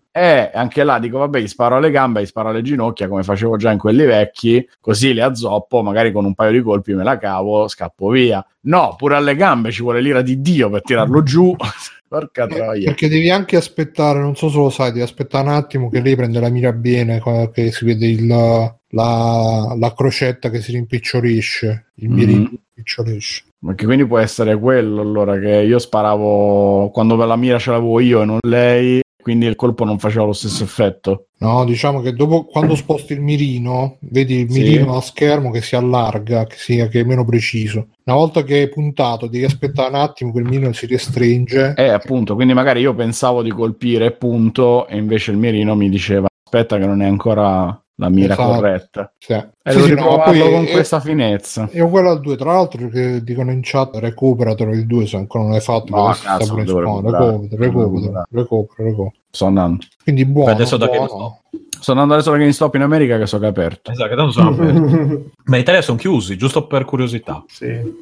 No, sono aperti tranne sabato e la domenica, che io ricordo. Ok. Boh. Mi ricordo di aver ricevuto una mail, non so se è passato tempo, hanno cambiato qualcosa. Adesso sono chiusi tutti, l'Italia non si ferma. L'Italia no, quando mai? Quando mai è successo che l'Italia si fermasse? Andiamo in chiusura? Sì. Aprile.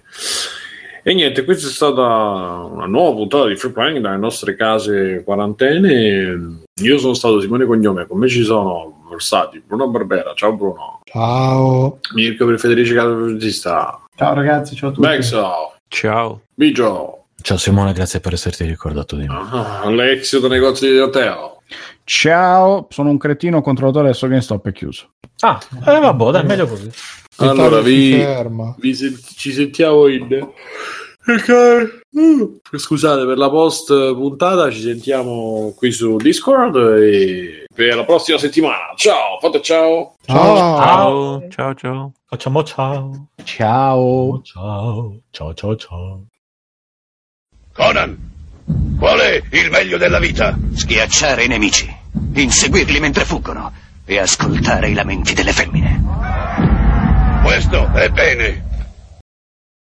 Ciao ragazzi, volete supportare Free Playing? Potete farlo andando su www.freeplaying.it e cliccando sul link di PayPal o su quello di Patreon.